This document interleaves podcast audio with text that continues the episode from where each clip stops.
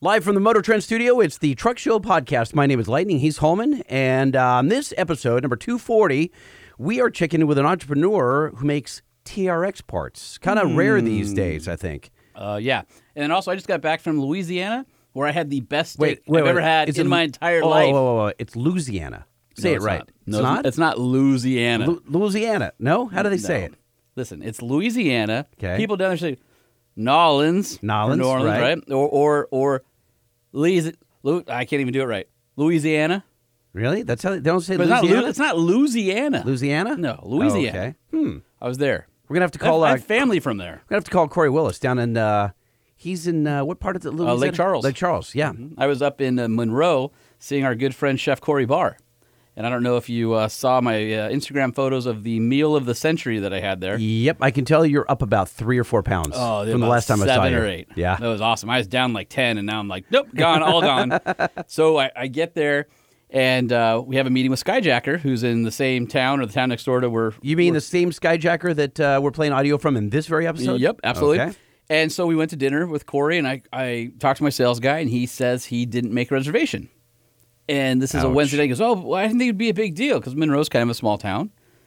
And he's like, I didn't think it'd be a big deal. I'm like, oh no, you need reservations. So I text Corey. I'm like, hey, you got room for eight tonight? Uh, oh my God! Not just you and the sales guy. No. It's eight Yeah, guys. 'cause so, we're- so you're that guy. And oh. so Cor- Did- tell me you apologize. So Corey calls me back, right? And he's like, "Hey, brother, I got you covered. What time do you want to come in?" I go, "How busy are you?" He goes, "We're booked all night." And I go, 6.30? And he goes, 5.30 or 7.30? And I go, "We'll see you at 5.30. So we get there, and his little restaurant's called Parish. And we've talked about Corey before. He, he Yes. Mm-hmm. beat Bobby Flay. He's on uh, runner-up on Food Network not Star. actually, not actually beat him like to a pulp. or Beat him on the anything. show. Yeah. uh, was runner-up on uh, Next Food Network Star, so he's he's got some notoriety. But a lot of people go and they go to Vegas or they go to New York and Los Angeles, either license their name out or they open up some restaurant for a few years or whatever. No, Corey went back to his hometown in Louisiana to make five-star food, and I'm telling you, it is absolutely five-star food. And so we walk in, and he's like, he had texted me. He says, "All right, I'll see you tonight. I'm coming in for a little bit. I got to fly out of town for a family thing, but I'm going to make sure I see you at the restaurant." Get in the restaurant, and they're like, "Ah, do you have a reservation?" I said, "Yes. Uh, it'll be uh, Sean at 5.30. Oh, chef has you all set up over here. I'm like, "All right." So we Yes. sit down. Uh, compliments of the chef, and here comes the champagne. Oh, And then nice. Corey comes up, sees me, comes up, whatever you need, we got you covered. I won't be here all night. My, my team is going to handle you. We ordered half the appetizers that he makes. Whatever we didn't order came out anyway. Oh my God. And it was like, oh, compliments to the chef. Did he do the Compliment white to the show. flag thing? So when I went to Emeralds all a, a bunch of years ago, That's like the Brazilian restaurants where they you put the flag like you're done on the thing and they come to feed you. That is what Okay. we did. Well, we had to No. wave the white flag when we were done, like nine courses in or Okay. something ungodly. So this is this was our this was our meal, okay? Because I I took a picture of the menu because I sent it to my wife, and my my wife's like, "Yeah, I'm having yogurt," and I'm like, "Well, that sucks for you because I'm not having yogurt." Okay, and I will tell you, all of it amazing. Hearth baked Mississippi sweet potato bread. I have never had bread am- as amazing as this with Steen's cane syrup, butter, and sea salt. What did you call it? It's mi- Steamed? Steens, cane syrup. It's a it's a Steen's. company that makes cane Okay. syrup. So you take the sweet potato bread, and it's kind of orangey on the outside. It tastes just like regular bread, a hint of sweetness, and then you put butter and cane syrup on it. It's the food And it's- podcast, everyone. and The it's food podcast. Mm-hmm. So hot and and just fluffy, and it's perfect. So then. The original duck wraps, Maple Leaf Farms duck, smoked bacon glazed with local honey. Oh my god, dude! I'm like, I'm like, this is the best duck I've ever had in my entire life, and I've shot a duck and ate it fresh. and I don't this think was I've better. ever had duck. Maybe once.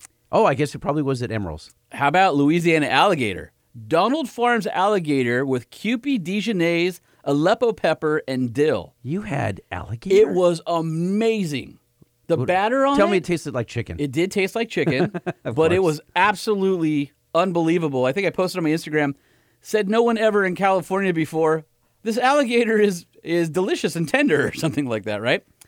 Hand pulled burrata, a big giant thing of burrata cheese with house made pepper jelly, and warm petite biscuits with it. Grilled Louisiana oysters. I don't care if you don't like oysters no, or not. I, I can't stand amazing. oysters. Oysters are disgusting. Uh, I like them cold, like just garbling down a big thing of snot. Oh, it's yeah, it's not of But- the ocean. But these were grilled with chorizo on top. So what? Brioche Mwah. breadcrumbs with chorizo, Calabrian or Calabrian chili butter, and lemon. The flavors, the, the, the texture. So was it fireworks on your tongue? Dev- it was a foodgasm. Deviled farm eggs, caramelized miso, smoked trout roe, damn fine hot sauce, and pigskins crackled on top. Roasted Brussels sprouts, pickled lunchbox peppers, Kentucky Colonel Mint, and sambal aioli, and then dinosaur kale salad. I didn't touch that because you know I don't, I don't touch stuff. Other people did, and the iceberg slab. Yeah, it's green. eh, Whatever. Other people at the An team. iceberg slab sounds good. Point Reyes blue cheese, heirloom tomato, everything spice, cracklins for the croutons, and buttermilk dressing made fresh. Sounds good. Dude, it was amazing. Except for the oysters, it sounds good. It was amazing. So, Hmm. oh, so anyway, we're we're having we're having dinner, and it comes around, and uh, it's like, oh, oh, this compliments of the chef. Well, here comes some other special thing. Oh, compliments of the chef, and I'm like, I don't know if I can eat my steak now because there's too many sides, right? Unbelievable mac and cheese, like all the sides that he had, and then at the end of dinner, they they come with a Graham's 20 year bottle of port that is as big as the girl holding it. Oh, my also God. compliments of the chef. Was the whole thing comped? No. Oh, okay. No, but I won't say how much. No, when they say compliments of the chef, that means that you're getting special Tho- treatment or yes. not free. No, no, those items were compliments of the chef. Oh, okay. There was a lot. I won't say how much. There was a. The bill was significant, Can I guess? but was Will significantly you tell me if I'm in the ballpark? less significant. I'll tell you the, the the total bill for eight. Total bill for eight, I'm going to say was 4,500, No, more or less. around a grand. That's it? Five star food. You won't even believe. Like you could that meal in L.A. Okay. would have been four thousand dollars with, so with the booze so and I- the old I have- fashions. The and all only that. thing I have to compare it to, the only nice restaurant, and I've said it already three times, is Emeralds. And I went to I went to both Emeralds i- in New Orleans, Narlands, Hmm? Yep. and then I went to um, what's his other one? Uh, Nola for New Orleans, yep, right? yep. So at Emeralds, But Hmm? Emeralds. our tip, our tip was twelve hundred bucks. Yeah, I believe it. So, and I don't know what the bill was because we were there with the sous chef. So Oh, yeah. I was sitting with the former sous chef So- of that of that restaurant, and he just kept ordering and ordering and Yeah. ordering. And the new sous chef who took his place was trying to impress him. Oh, well, So we even just better. we just kept Yeah. going and going and going and going. It was insane. I was so lit Dude. too. We had so many bottles of, of I- wine. It was insane. Dude, I, we had wine, we had old fashions for days old, with with old Forster in it. I mean, just dude, couldn't have been more amazing. I just I went there and I, I and then he let me smoke a cigar on the patio in the back. I was like, man, this is perfect. Sounds like a good trip. All right. Well, it is the Truck Show podcast. We're gonna get to. But some wait, trucks here. there's more food. No, we dessert. We have to Can I stop tell you with about food. dessert? No, no, we have to stop. We have to Dessert? stop. Really? No, seriously. No, no, no, seriously. He Seriously, planned- time out, so time out. I'm doing the five time years out. ago when he started this Ah. thing, he planted a row of peach trees in the back. Yeah. And now they have peaches. so Are you saying that you got I- the first peach? No, I had peach, Mi- wait, millions of peaches? peaches for free, panna cotta with like vanilla and honey with fresh peaches. Mind blowing. So if you guys are in that part of the country, you have to stop in at Parrish and say hi to our uh, our friend uh, uh, Chef Corey Barr. Tell him Holman sent you. He might acknowledge me. All right. So, in addition to playing some my, uh, so that was the lead in to Skyjacker, right? Did you eat before or after Skyjacker? Uh, we ate after. We had our meeting with Skyjacker, and while I was there, Lonnie uh, McCurry Jr., who uh, is the uh, the son who runs everything now, um, and by the way, they're I guess they're geez, are they three or four generations now deep in the family? They're the only company of their size in the suspension market that hasn't sold to a VC. We talk about that. They just did another massive expansion on their Louisiana property, and he's giving me. I'm like, "Ah, this is stupid. Why don't I do the podcast? well, okay. Well, don't So- spoil your interview. All right. Okay. So, we got that. And uh, you, you may know this if you follow Holman, but if you don't, you're not aware that Holman gave away a piece of his soul a few days ago. That's not true. It's not true. Well, okay, it hurt a little bit. Yeah. I, I know it hurt. So I'd drive away. And We'll talk about uh, Holman selling his uh, adventure jeep here in shortly, and then we're going to tell you how to go camping with us here up in uh, Big Bear in Southern California. So if you're in the SoCal area, in a couple of weeks there will be an opportunity to camp with us and uh, go to some classes and learn about off-roading and it's Toyo's Trail Pass. We're going to tell you all about it coming up. all right, I think I want to save it for next episode, but I have the results from swapping out the wheels and tires on that short-term uh, F-150 Lightning I had. I also have some thoughts about EVs in general and using them. I had it for a week. I had to plug in every day. I did the whole thing. It was obviously this is the pure electric. I know there's a lot of excitement around lighting, so I think next episode I want to drill down a little bit on my experience because I I formed more of a philosophy, even even more so than when I had the Rivian versus driving this for a week and doing some things with it. Interesting. So so let's get into our advertisers. We'll get this show next week. F one fifty Lightning kind of results and and my thoughts. Okay. All right, Holman, before we talk Nissan, I want to show you this photo that I just snapped on the way here on the 105 freeway as I was crossing the 110. So look at this and tell me what that is. Uh, looks like a what a Datsun 420 or something like that. Old pickup truck. yep. So what is on the lower left hand corner? What is that sticker right Uh, there? Says Datsun. Yeah, but but it- okay. So what does it say on the lower right hand side? Says long bed. But the, it says Nissan embossed on the tailgate. Okay, So why the and? Nissan on the tailgate embossed if it has a Datsun sticker on the lower left and a long bit on the Because right? Meaning a- wh- a- why the both? imported Nissans were imported as Datsuns back in the day. I know that, but at what point do they cross over? Right slowly? there. You're That's saying where they're saying they're saying we're going to Nissan. So this was a Datsun, Nissan- crossover year. Yeah, he didn't just put stickers on it because he thought it was funny. I thought he was. I don't know what he was thinking. No, there I was, saw, there's uh, all sorts of products in But I that thought era. just one year they, they went clean from Datsun and Nissan. No. No, no, there was a sort of a a, a, a slow burn.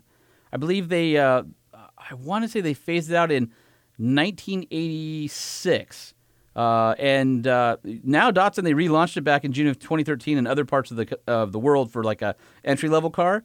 But back in the early days, I guess the the origins of Datsun. If you're curious, I mean, do you want to know? Yeah, please go.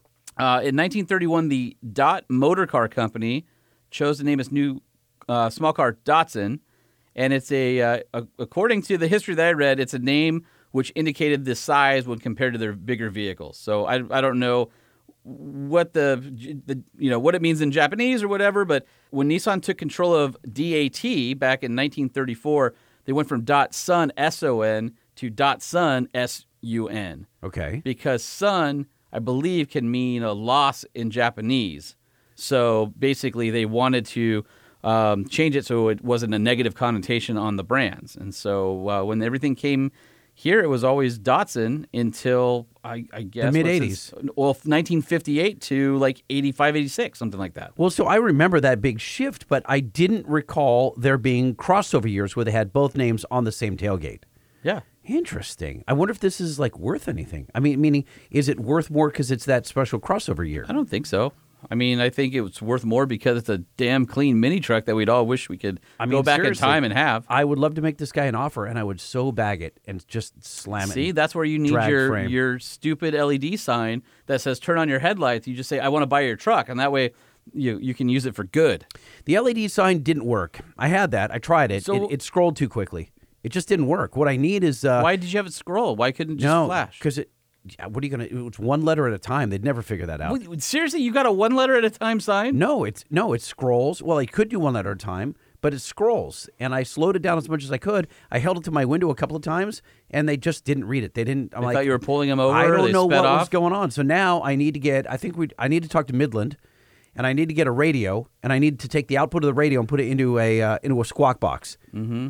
Yeah, mm. and I need to yell at people over a PA system to turn their lights on and and to sell me their Nissan. That's what I need to do. Yeah. You don't think it'll go well? All right, so hey, listen, if you're uh, in the market for a truck that does not uh, have a squawk box attached to the bumper and you aren't using it to yell at people on the freeway because they're on your porch, then uh, you want to check out the uh, Nissan Frontier, Nissan Titan, Nissan Titan XD. Of course, the uh, Titan and Titan XD come with the industry's best five year, 100,000 mile warranty. Head on down to your local Nissan dealer. You can see all the options. Of course, Lightning and I are uh, fans of the zero gravity seats, the Utilitrack bed tie down system. And the Fender audio system. That's right. And I think Lightning would go uh, Platinum Reserve, while I would stick in the uh, Pro 4X realm. Or you can figure out which model is right for you at nissanusa.com. But if you're stuck with your old truck and it's got a nasty case of the uh, sponge pedal, where, like, you know, when you're rolling up to a, a, a red light and all of a sudden it goes green and you lay back into the throttle smoothly and there's nothing there, that's the sponge pedal I'm referring to. Could be turbo lag, could be throttle enrichment delay, could be a, a What number of reasons. Uh, applications are the worst offenders? the ones that can be helped the most by the pedal monster. Eco diesel, yeah, I would agree with e eco that. diesel, uh, Toyota Tacomas, Yo, to followed Tacoma for by sure. followed by the Tundras, uh, the new Tundras, Tacomas are really nasty. If you've got a Tacoma and you've got any overlanding gear on it, you got a set of 35s or something.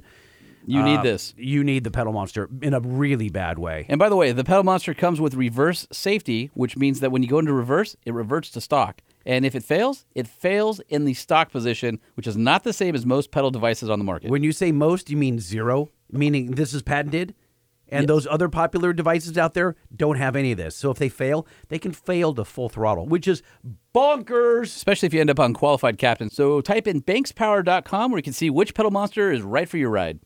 Hey, Lightning, Yes, sir. did I tell you that I just finished mapping out uh, Overland Adventure 22 for four wheeler? Is that the one that you're not taking me on? E- uh, No, you can. Uh, yeah, probably not. um, I actually uh, used Onyx and I mapped out a route for uh, 320 plus miles for our four day adventure. And where's that? Uh, it's top secret. And uh, it's it's what part of the country? You can't tell you. But it's in Southern California, right? Sure. Come You're just trying to go on it. I want to go on. I've never been. Listen, uh, if I wanted you to know, Uh huh. I could send the route from my Onyx account to your Onyx account. Really? But since I haven't done that, you obviously Now, wait a minute. need to Could- recognize that I don't want you to know. Wait a minute. So co- if you sent it to my iPhone, could I also share it with to my iPad? Well, any changes you make on one device goes through all your devices, whether it's your iPad, your Android phone, your iPhone, your laptop, which is great because I laid out the trail all on my laptop and I populated on all of my devices. And I was even able to export it as a GPX or a KML file and send off to the Bureau of Land Management for them to uh, download it and approve it.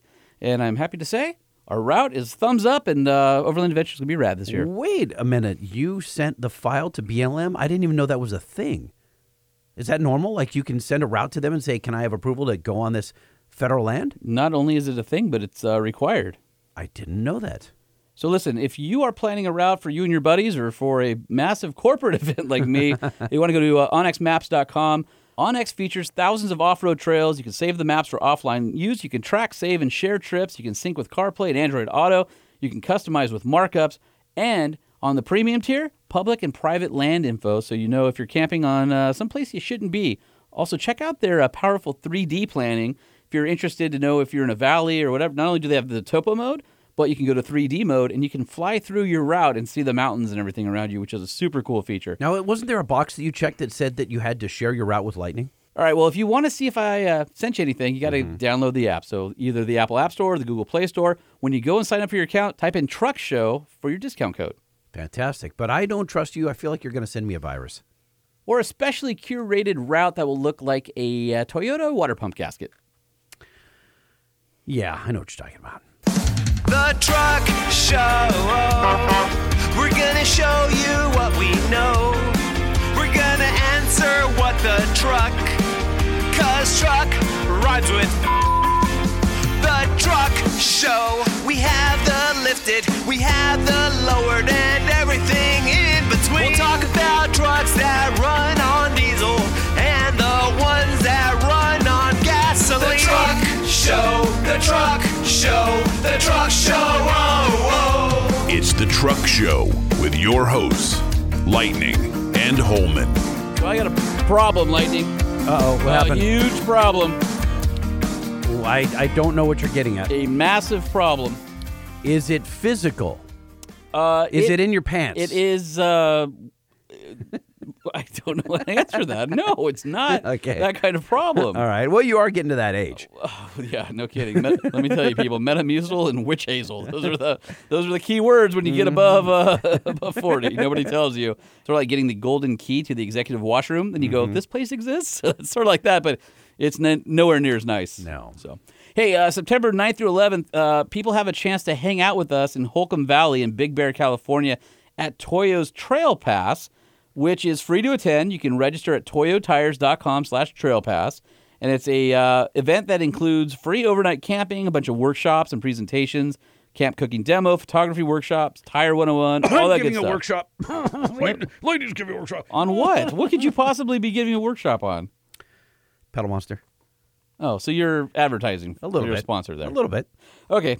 Uh, there's plenty of vendors, which is going to be my next Hey, my I next can't- bullet point. My, my workshop Vendors. is my workshop is how do you get rid of uh, lightning. sponge pedal? Dead pedal. Hmm. Oh yeah, yeah, it's Pedal dead pedal. lag. Yeah. Yeah, wooden and I- and- pedal. and I hold up a device and then leave. And I'm done. That's it. Uh, yeah, like a mic drop. Boom. you just gonna drop the pedal monster Yeah, right just- in the dirt. No, I wouldn't do that. And I then wouldn't- everybody, it's going to be like a pinata where you crack over the candy and everybody just Oh, like everyone bum rushes. pounce- and, uh, pounces yeah, and then on there's it? like t- 30 concussions of people. And they realize that the one you have doesn't even fit their application because you brought one for like a Mazda Miata or No, something you like know, that. no. Not- honestly, you know what I'm going to do? I'm actually going to bring up there and do test flights. So if you want to come in, and I'm going to put a t- uh, pedal monster in your Tacoma, Tundra, Mm-hmm. whatever you got up there, your Jeep. Take it for a spin. You like it, keep it. I mean, you right. got to maybe pay for it, but I'll, I'll hook a brother up. All right. Well, there's going to be uh, display rigs. There's a movie night for the family and a huge raffle with a chance to win over twenty thousand dollars in prizes. But that's not my problem. Wait, what? Did I'm- you say 20k? 20k. I'm I'm excited. I'm happy to go. We'll be there. We'll be walking around. We'll be doing some podcasting. We there. camping. Right. I, I don't have a way to get up there anymore. So you sold Adventure Jeep. Yes. Your JL that was outfitted from head to toe Yes. in AEV equipment. Mm-hmm. Yep. AV and So on your left Bill eye, Stein I and see the dried tear from American. earlier this and- afternoon. no, That's a tattoo. oh. you got the teardrop. American Venture Uh-huh. Lab, uh Baja Designs. Uh, yeah, I mean GFC, Go Mm-hmm. Fast Campers, at the everything. It's gone. And I realized when our friend John over at uh, Toyo called and said, "Hey, we've got a new product coming out. Would you guys like to uh, do something with it?" And I thought that would be great, but I don't have a Jeep anymore. When will you Be rejeeped? be rejeeped? Well, you'll have a new one inside of a month, right? Ish. Mm, Kind of I'm t- guessing two months. it's October, Oh, October. and I still have to fly out and get it. We have to fly out and get it. Right, I have to fly out and get it. We have to fly out and get it. You're going to take time off. Yes. to go with me to Michigan. Yes. And then road trip home. Yes. So that means instead of coming home with a passenger seat that is virginal, it will be a passenger seat that is you your butt cheeks will be basically what stays behind. I wouldn't want to think of it that way, but But that's how I think of it. And I, it's I, I- you know, I, would- I scary. What I'll do is if it if it earns me my my right to to be your co-pilot, Mm. I'll get you a seat cover.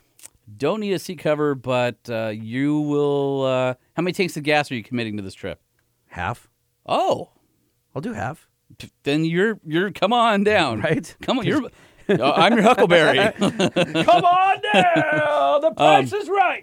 So will we go every other state or every other fill up so it's even, or will you- Yes. you, do the second half so it's all California? No, hell no. I ain't getting all that gas tax. no way, dude. All right. So every other tank. Every other. all right. Uh, you'll have to get your own airfare. I think this is content for the Truck Show podcast owned by Motor Trend, so maybe Mm, it's they not. could hook that up. Nope. This is this is Holman goes in, on vacation. is No, what it's this not. is. Mm-hmm. Jeep is a big client of Motor Trend, and this is coverage. Mm, yeah, I don't. Lot of Jeep I don't know coverage. if the people who control the budget would agree with you on that. I'll make a call. okay. So you- I, I think I'm staying at a friend's house while I'm there anyway. I can rent a place, I guess. you know they have hotels. That's what I meant. Get a room. I get a room. All right. All right. I don't know if this plan feels solid. I feel I feel like it's shaky right now at best. I want to go and like uh, so I had friends just after I had both my kids. Uh-huh. Right? They came up to the hospital, saw the baby. It was Yeah. like that. It's like you're giving birth. I want to be there. It's a special time for you. I'm not saying no. I just don't know if there's a budget to fly you out. there is. There is. Absolutely there is. Hmm. You just haven't asked. Uh, because I know what the answer is. No, you I- don't. I, don't need to shame no, myself. Hmm. you don't. No, you don't. You haven't asked yet. Now I need to weigh asking versus lighting actually coming. I have to decide which because What? if if I ask and they say no, you're not coming, which is the same as me as not asking. So I might as well not no, ask. it's not. You don't know. They could say this sounds like a great road trip. Maybe there's a there's a, a tire sponsor in there. Maybe there's some uh, I don't know. Maybe it's a slap into a Slim Jim every podcast. You know what I mean? Uh-huh. Like maybe it's sponsored. It's underwritten by someone. Yeah, I don't. I don't see that. I see that as being uh, gratuitous. Holman on vacation, and now he's trying to weasel it back into work. I was just gonna take a week off and go handle some business. No, Oh, I, I'm saying, I- look, I have vacation too. I could take a week off, but it would be nicer to do it officially Hmm. as part of the Truck Show podcast. Mm-hmm. I think let's let's let's draw it up in a PowerPoint. We'll save it as a PDF, and then we'll email it to your powers that be. Yeah. doesn't really doesn't really work like that. No, but it doesn't no. doesn't doesn't work like that. I No, thought you were head honcho at Motor Trend. no. Oh God, no. No? There's, she, listen, There's Mm, 85 layers above guys, you. Listen, i- i- if if this is a club sandwich, Yeah. I'm not even the bread in the middle. Oh, really? No, no. If this is a Big Mac, Yeah. I'm like maybe the salt on the bottom patty. Oh, Like, I'm, I'm not even cheese. Jeez. there's there's a lot of burger up there. I see. yeah, it's Well, do I need to call Ed Lowe? What do I need to do? I just yeah. I don't think that'll help either. Oh, Ed I mean, Lowe's not the I man? mean, no, you can call him. Okay. He, pro- I'm guessing he won't answer. Look, He's busy with his own podcast. Listen, not only am I uh, your your co-host, I'm Uh-huh. a, a freaking sponsor. I write some checks to this company. Hmm, I, I have an idea. Yeah. Banks pays for you to go there. We install a pedal monster for the drive home, Oh, now that's interesting. and you create Banks content along the way. Will AEV let you put an exhaust on there? I mean, they don't make exhaust, but I don't. And there you go. So you could put a Banks exhaust on there. you don't have a 392 Not exhaust. yet. We don't. okay, this is people are not. They're not into this. Holman, how do you feel about calling Mr. Bill Schultz of Brawler Fab? He makes parts for TRXs. I can't imagine why I would want to speak with him. No ulterior motive to uh, this one, eh? I might already have some parts. Although what's weird is uh, I just looked on Facebook. and I heard that you hate him. I wanted to see if we had mutual friends, and then I go, "Oh, there's a friend request sitting here." Uh, how long ago did he friend you? Uh, I don't know. It doesn't say on Yeah. the computer here. yeah, you shut that ma- poor man down. Oh. We have 102 uh, mutual friends. I had 30 friends when he, Yeah. he friended me a couple of weeks ago when I set up the Yeah. interview, and I go, why? Why was Uh, how I, do not, know? Yeah. Anyway, so I just I just friended him, so I think we're good. Yeah. We're good. I Did you- hope. oh, uh, yeah, I hope so. Well, we'll see. We'll, we'll see if there's bad blood when we dial. All right, in. I'm dialing him right now. okay.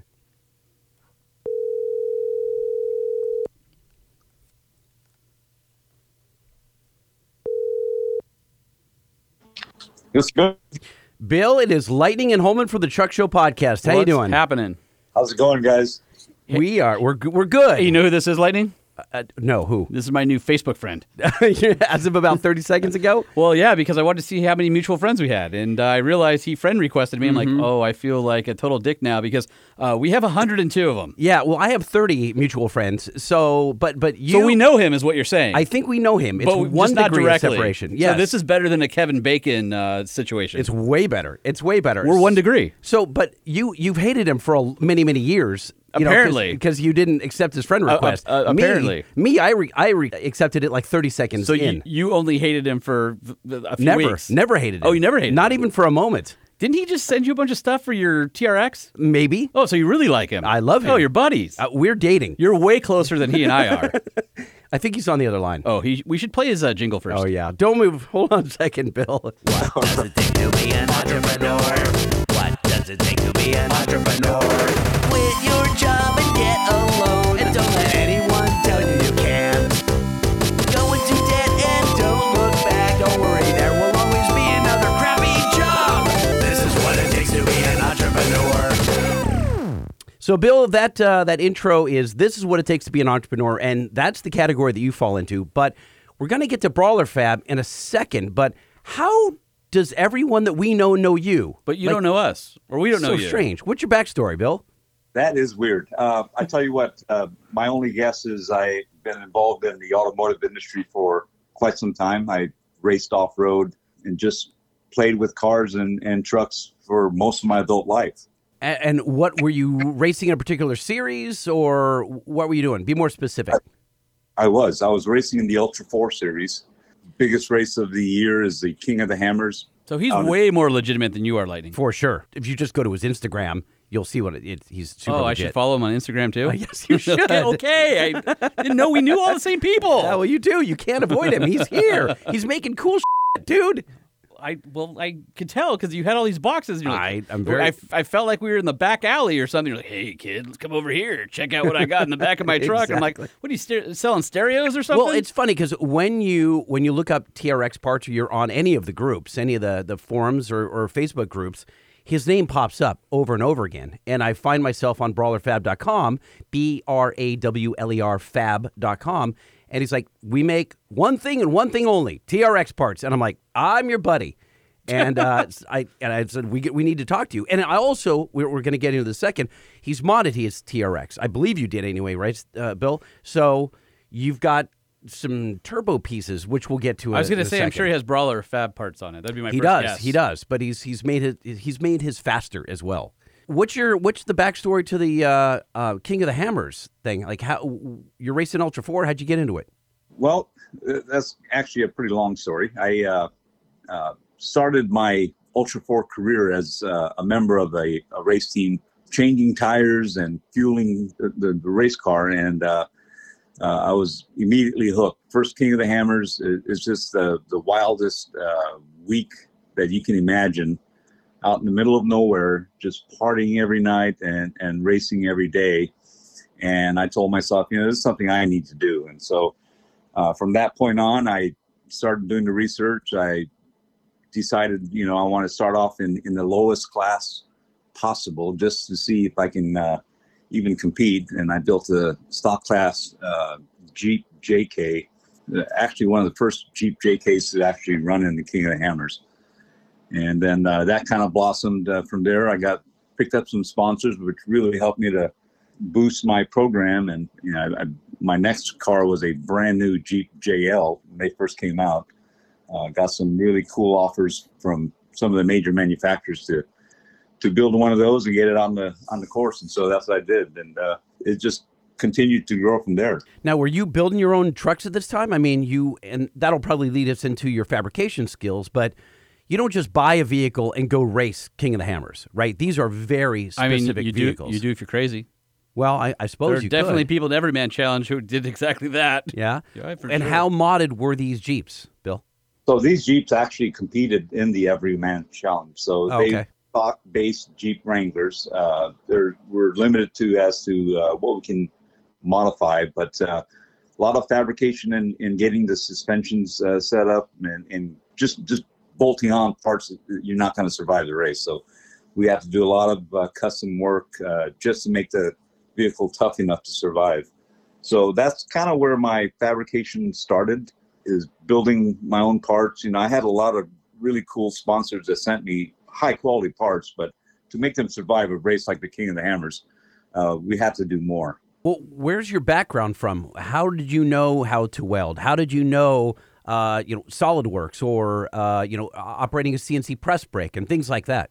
I never did uh, have all the fancy tools, so I, you know, I, I kind of learned uh, on my own. I, I bought tools as uh, you know, growing up uh, as, as a teenager, started playing with my first car, and, and you know, and found that I needed tools, so I started buying tools and and uh, uh, just really self-taught, I guess. You know, cutting welding is is something that I uh, watched others do and and thought, you know, I, I can do that, and so I went out and bought a welder and obviously my wells weren't very good in the beginning, but uh, over time they, they got better. So, what was the transition between uh, racing and then deciding, hey, I'm, I'm going to start my uh, my own business? And then, what year was that? How long have you uh, been at it as your own uh, your own company? So I've actually had a couple of companies over the years, and um, in the very beginning, I had a custom facility that we did uh, mini trucks and we lifted trucks and lowered trucks. by, by the way, you don't know this, but uh, like eh, uh, I would say, ninety percent of our guests Uh-huh. have some sort of roots in mini trucking. So every time that somebody says that, we just laugh because it's like you're you're definitely one of us. It doesn't matter if you're off road, if you're you know if you're racing, if you're pro street, whatever. If you love trucks, at some point you probably were involved in mini trucking in some way. So we love to hear it. Yeah, that's too funny. Uh, you know, I actually grew up in, in Hawaii, and, and in Hawaii, if you didn't have a, a an old bug or a mini truck, then you were nobody. So uh, I couldn't find a clean bug that I wanted that uh, wasn't stolen, and so I had to go. to- but uh, yeah, so I, I had a shop in Hawaii. It's called Extreme Motorsports, and we did, uh, like I said, lifting trucks and slamming trucks, and and that never really took off because uh, back then there really wasn't a whole lot of money to be spent on on stuff like this. Everyone kind of did their own thing, and and and so I got out of the business and and actually went to work for someone else. And uh, here I am, and uh, you know, later in, in my years, I I decided uh, it's time to go have some fun, and that's when I got involved in the racing. Well, how'd you Yeah. get to? Uh, so you're on, in uh, Washington right now, correct? I am. How I did am. you get? And it's funny because As I say, that's kind of a uh, that's, that's a big leap from beautiful Hawaii. Well, and also I was trying to figure out the uh, the accent because it didn't make because I, I knew I'd read his bio and he's in Washington. Doesn't I'm like, doesn't sound like Texas to you? n- d- well, no, no, Okay. it does not. There's no Texan in there at all. So oh, h- yeah, how the leap from Hawaii and that uh, they do have a cool off road scene. There's some Oh, there's some cool off-road amazing parks. trails and stuff there, yeah. yeah. How did you end up here? I moved to Washington to, to go to work for uh, a, a very big company here in the state of Washington. That you can't say because it's Microsoft. I mean, oh, or top It's not. secret? I actually work for Boeing. oh, okay. Oh, that would be a very big company uh, in Washington. Are you an engineer by trade? No, I'm not. I'm actually a uh, production manager for the Boeing company. Well, they- you're, you're surrounded by engineers all day, so some of it is rubbing off on you. Possibly. All right, so let's fast forward to uh, Brawler Fab. Obviously, you know TRX came out. Uh, that is an incredible platform. It's one of my personal favorite trucks of all time. I've had a long termer one four wheeler pickup truck of the year. Lightning was in it enough times where he he got the bug and he went out and bought himself one. Obviously, incredible. Did you just buy one as an enthusiast and then decide it needs these parts and nobody's servicing this community yet? Well, I tell you what, uh, two years ago, I decided to retire from racing because just beating my body up too much. And uh, I wanted something that was fast. I wanted something that I could take off road. And uh, right about the time the TRX was, uh, in- information on TRX was starting to leak. And so I said, you know, I got to get myself one of those. And as soon as the order banks were opened up, I placed an order with uh, my local dealership that helped me with my race Jeeps. And, uh, September of last year is when my truck got delivered. And the first thing I did uh, was start looking online to see what can I buy for this thing. I can't leave it stock. I don't leave any of my vehicle stock, and I couldn't find anything. And you know, I still had all of my tools that I accumulated over the years, and and uh, a lot of the fabrication tools that I use on my race cars. And I said, you know what? I'll just start making stuff for myself, and and I did that. Posted some pictures on uh, a TRX forum, and instantly got messages from uh, 20, 30 guys uh, Wow. wanting wanting to know where I got these parts from. And I said, I made them in my shop. So they begged me to make them s- some of these parts. And, and I really didn't plan on doing this. It was just something I wanted to do for myself, for my own truck. And I e- eventually caved. You know, I said, okay, I'm going to make 20 of these pre runner light bars. And the first 20 people that say they want them can, can buy them. And then that's it. I'm done. And That didn't work So- out well- too well for you, did it? No, it did not. They sold in the first day, and so I said, "Well, shoot, you know, I can't stop now." And uh, you know, I've I've had ideas to do other things to my truck, and and uh, the members of the forum has a- actually given me a lot of really cool ideas as well. So I started drawing things out and cutting up some scrap pieces of metal, welding it together, and seeing how it looked, and uh, it just kind of took off from there.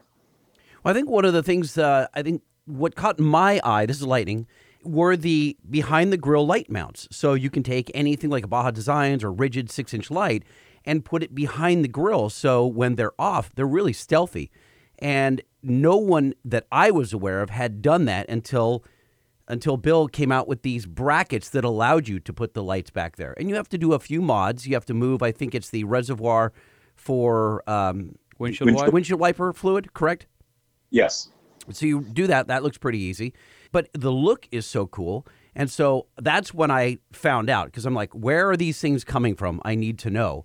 And I popped up and I go on the site and I see you've got a, an, an assortment of products, including, like you said, the um, the pre-runner light mount that goes also in front of the bumper. Um, You've got the uh, the new battery tray that holds the the PCM, and also uh, it has an ARB mount as well for a dual compressor, which I thought was really cool. And then, of course, the uh, A pillar light mount kit. So that's pretty cool.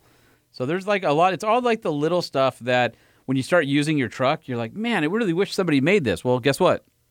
He does. he does. He yeah, does. Exactly. American made right here in Washington. H- how much of your uh, TRX specific parts transfers over to the regular Ram 1500? So if there's somebody with a Ram 1500 looking for that light kit, will it work for them as well?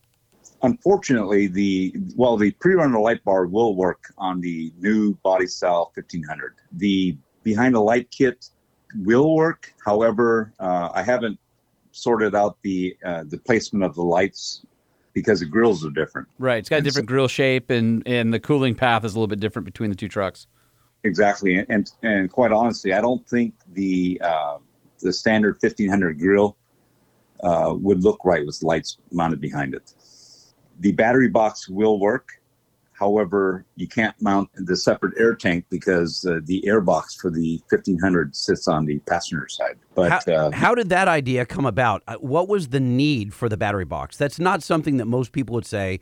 I'm worried about my plastic battery I box. don't think that. I think he was looking for a place to mount the uh, compressor in the tank, right? And it just Ac- happens to be a great way to uh, to tighten up uh, or secure your battery on that side. I would imagine.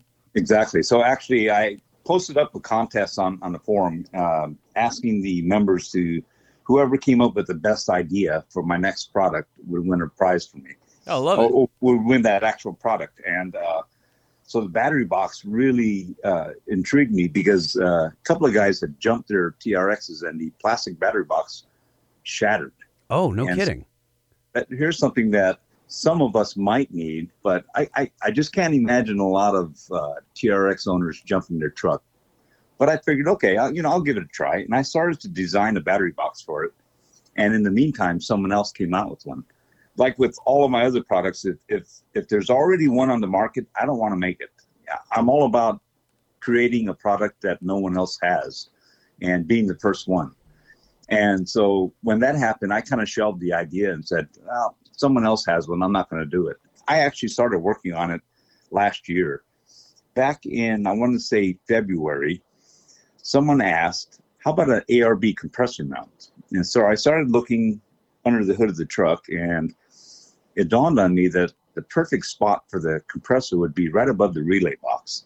And how can I mount it there? Everything around that relay box is plastic. The battery box is plastic, and there's just no real good way to mount it.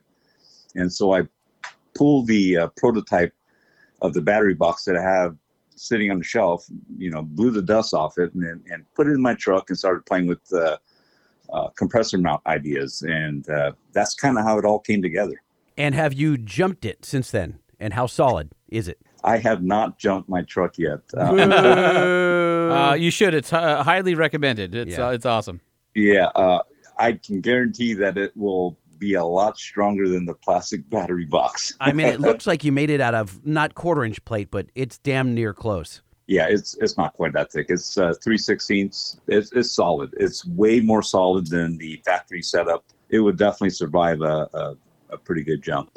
How many iterations did you go through? Because I remember seeing something like, all right, here's the latest version. So I I made uh, literally made three boxes, and the first two boxes got cut up and rewelded. I would say at least four or five times each. And then the third box, uh, I made one last modification to before I was satisfied. So, of the uh, of the parts that you've got so far, what are you most proud of, or what surprised you the most about its uh, acceptance? I'm really surprised that the battery box is so popular. I really did not expect to sell as many of those as we have, uh, simply because I, like I said, I don't ever think of jumping my truck. You know, why would anyone else? And uh, and I've raced, I've jumped, and I've done all of that, and I just don't see myself doing it with this truck. Uh, so that that's been pretty surprising. Probably my most popular product would be the behind the grill light kit Yeah, you know we've come out with several versions now uh, it, we made it so we can adapt pretty much any brand of light uh, and get it to to look right we took the baja designs lp6 that everyone said wouldn't fit and made that fit it, just really proud of that product good. Well, I've got a set of uh, rigids coming. So- rigids are the ones that we started with and, and i think they probably uh, look the cleanest behind the grill So, as Holman brought up a few minutes ago about the Ram 1500 guys, there's a lot more of them out there. Are there plans to port some of this stuff over? And like you just said, not all the pieces will fit for obvious reasons, but it's a big market. There's probably 30 times the number or more of 1500s out on the road. Is there any any plans to do that or are you just like, "Nah, it doesn't float my boat because I own a TRX, I'm making parts for myself and they happen to be uh, you know, sought after Yeah. So I, like I said in the beginning, I, I never intended on turning this into a business, and since then I have uh, kind of changed my train of thought to to to to look at the possibilities of doing other stuff. We did a uh, one-off on a uh, show rig uh, on a Bronco Sport. Uh, we made a pre-runner bar for that, and that's really taken off. So, looking at the new Broncos, looking at 1500s, uh, I've got a uh, new Ram 3500 that I'm going to be playing with here soon. So, yeah, we're going to expand. We're going to start doing other stuff. Again, looking for products that others don't have. My main goal, i- if I if I'm going to do it, I want to make sure I'm the first one to do it. I- I love I love hearing about the success, and I, I love hearing about uh, kind of your your plans to expand in some other areas because I think there's definitely some underserved, especially on the new platforms, for some of the kits that you're making. Uh, but before we let you go, I wanted to ask you about your personal TRX, and as Lightning talked about earlier, you have a certain power adder to that. So uh, Lightning has brought it up in the past, and w- I- So to me, I Oh, We're think it's- curious. I think it's a controversial power adder on the in the marketplace because You're the first person we've talked to that has this particular uh, Right. product. So we have no. I, I- I have never. Uh, I, I've read forums. I've read the back and forth. But I've never actually read or uh, from somebody direct or talked to somebody direct who has it on their truck. And I'm very curious what your thoughts are. So I know what you're talking about, and I hate to say this, but I actually don't have it on my truck. what? The the plans uh, and what you're talking about is the compound boost twin turbo setup, right? Yes. Yes. one of my uh, companies that I deal with, Ripatuned, came out with this really slick twin turbo compound boost setup for the TRX. Uh, they've sold, uh, I want to say, 30 or 40 of these kits already. And I was supposed to get one of the first ones. However, I decided to go a different route. Uh, we're, we're deep into drag race season here in Washington State. And so I'm doing other things to the truck right now. We're drag racing it. And uh, the twin turbo setup is, is probably not going to happen until early part of next year. Okay, interesting. So So we we're gonna have to follow up because I'm definitely curious what your thoughts are after you get it on there. And uh, I know it's funny you say drag racing, and people are like, "Yeah, but this is a big ol' 6,500 pound no, truck." gu- guys are doing it. Oh, Gu- all guys over the are putting place. Slicks on. Yeah. all over the place. It's it's amazing how fast that thing is in the uh, in the quarter. I think uh, at you know Motor Trend or Four Wheeler, we've got like 3.8 seconds, and I think we've done the the quarter at like 11.9 or 12 at like 107 or 8 or something like that with just stock everything. It's just in, phenomenal how how powerful this truck well, is. so Bill, tell us. You just posted dyno results the other day. did. Tell us about those dyno results.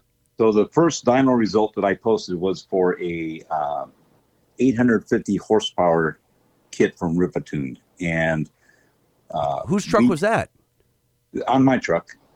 Okay. So I, I, I started with uh, the very basic kit. It's a 750 horse kit. We went to a 800 kit, and then um, so, to so the wait. eight- Let, let me just pa- pause you there. So that's upper and lower pulleys and injectors, or or what? So the 850 uh, horsepower kit is an upper and a lower injectors and tune. The tune, got it. Okay, because it's uh, uh, from what I understand, there are some a bunch of safeties, cat protections that are built in there, so you don't melt the catalytic converters. I was just curious if if uh, if he's upping those limits. I don't know. You you had the truck on there, so it's, let's. let's No, so we are not. Not not in my truck anyway. got so 850 horse. 850 horse is the uh, advertised crank horsepower. Gotcha. Uh, my truck made 797 horsepower was that on 93? through the wheels on E E85. Oh, okay. E85. E Okay, gotcha. Dang, Yeah, that's sizable. that's a lot of power. And that particular combo ran a 1070 at 126 miles an hour this past Friday. wow. 1070. Wow. in Yeah. A big ass truck. yeah, I love it. I love everything about it. That's crazy. It's awesome. So yeah, when you get these uh, this turbo kit on there, I, I I'd be curious to see what happens because the Actually, what Lightning's doing is he's inviting himself up to Washington to drive your truck for you, so A you little can bit. get a feel for it. a, a little bit, a little bit. I want I want to see it because you, you, the the supercharger is can be a roadblock, and I'm curious how much boost he's trying to get with you know eight grand worth of turbos slung under the belly of the truck, adding you know a couple of pounds of boost when you can add that potentially with uh, with pulleys But then you've got a heat issue. I don't know. Just a, I'm just really curious about this system. It's really it really intrigues me. Well, it sounds like with the uh, the you know new tune plus everything that comes on there, the pulleys, the uh, adjustable idler, the new injectors. I mean, on and on. The- You've got on your website several different levels from the uh, from I guess all the way up to 750 to 900.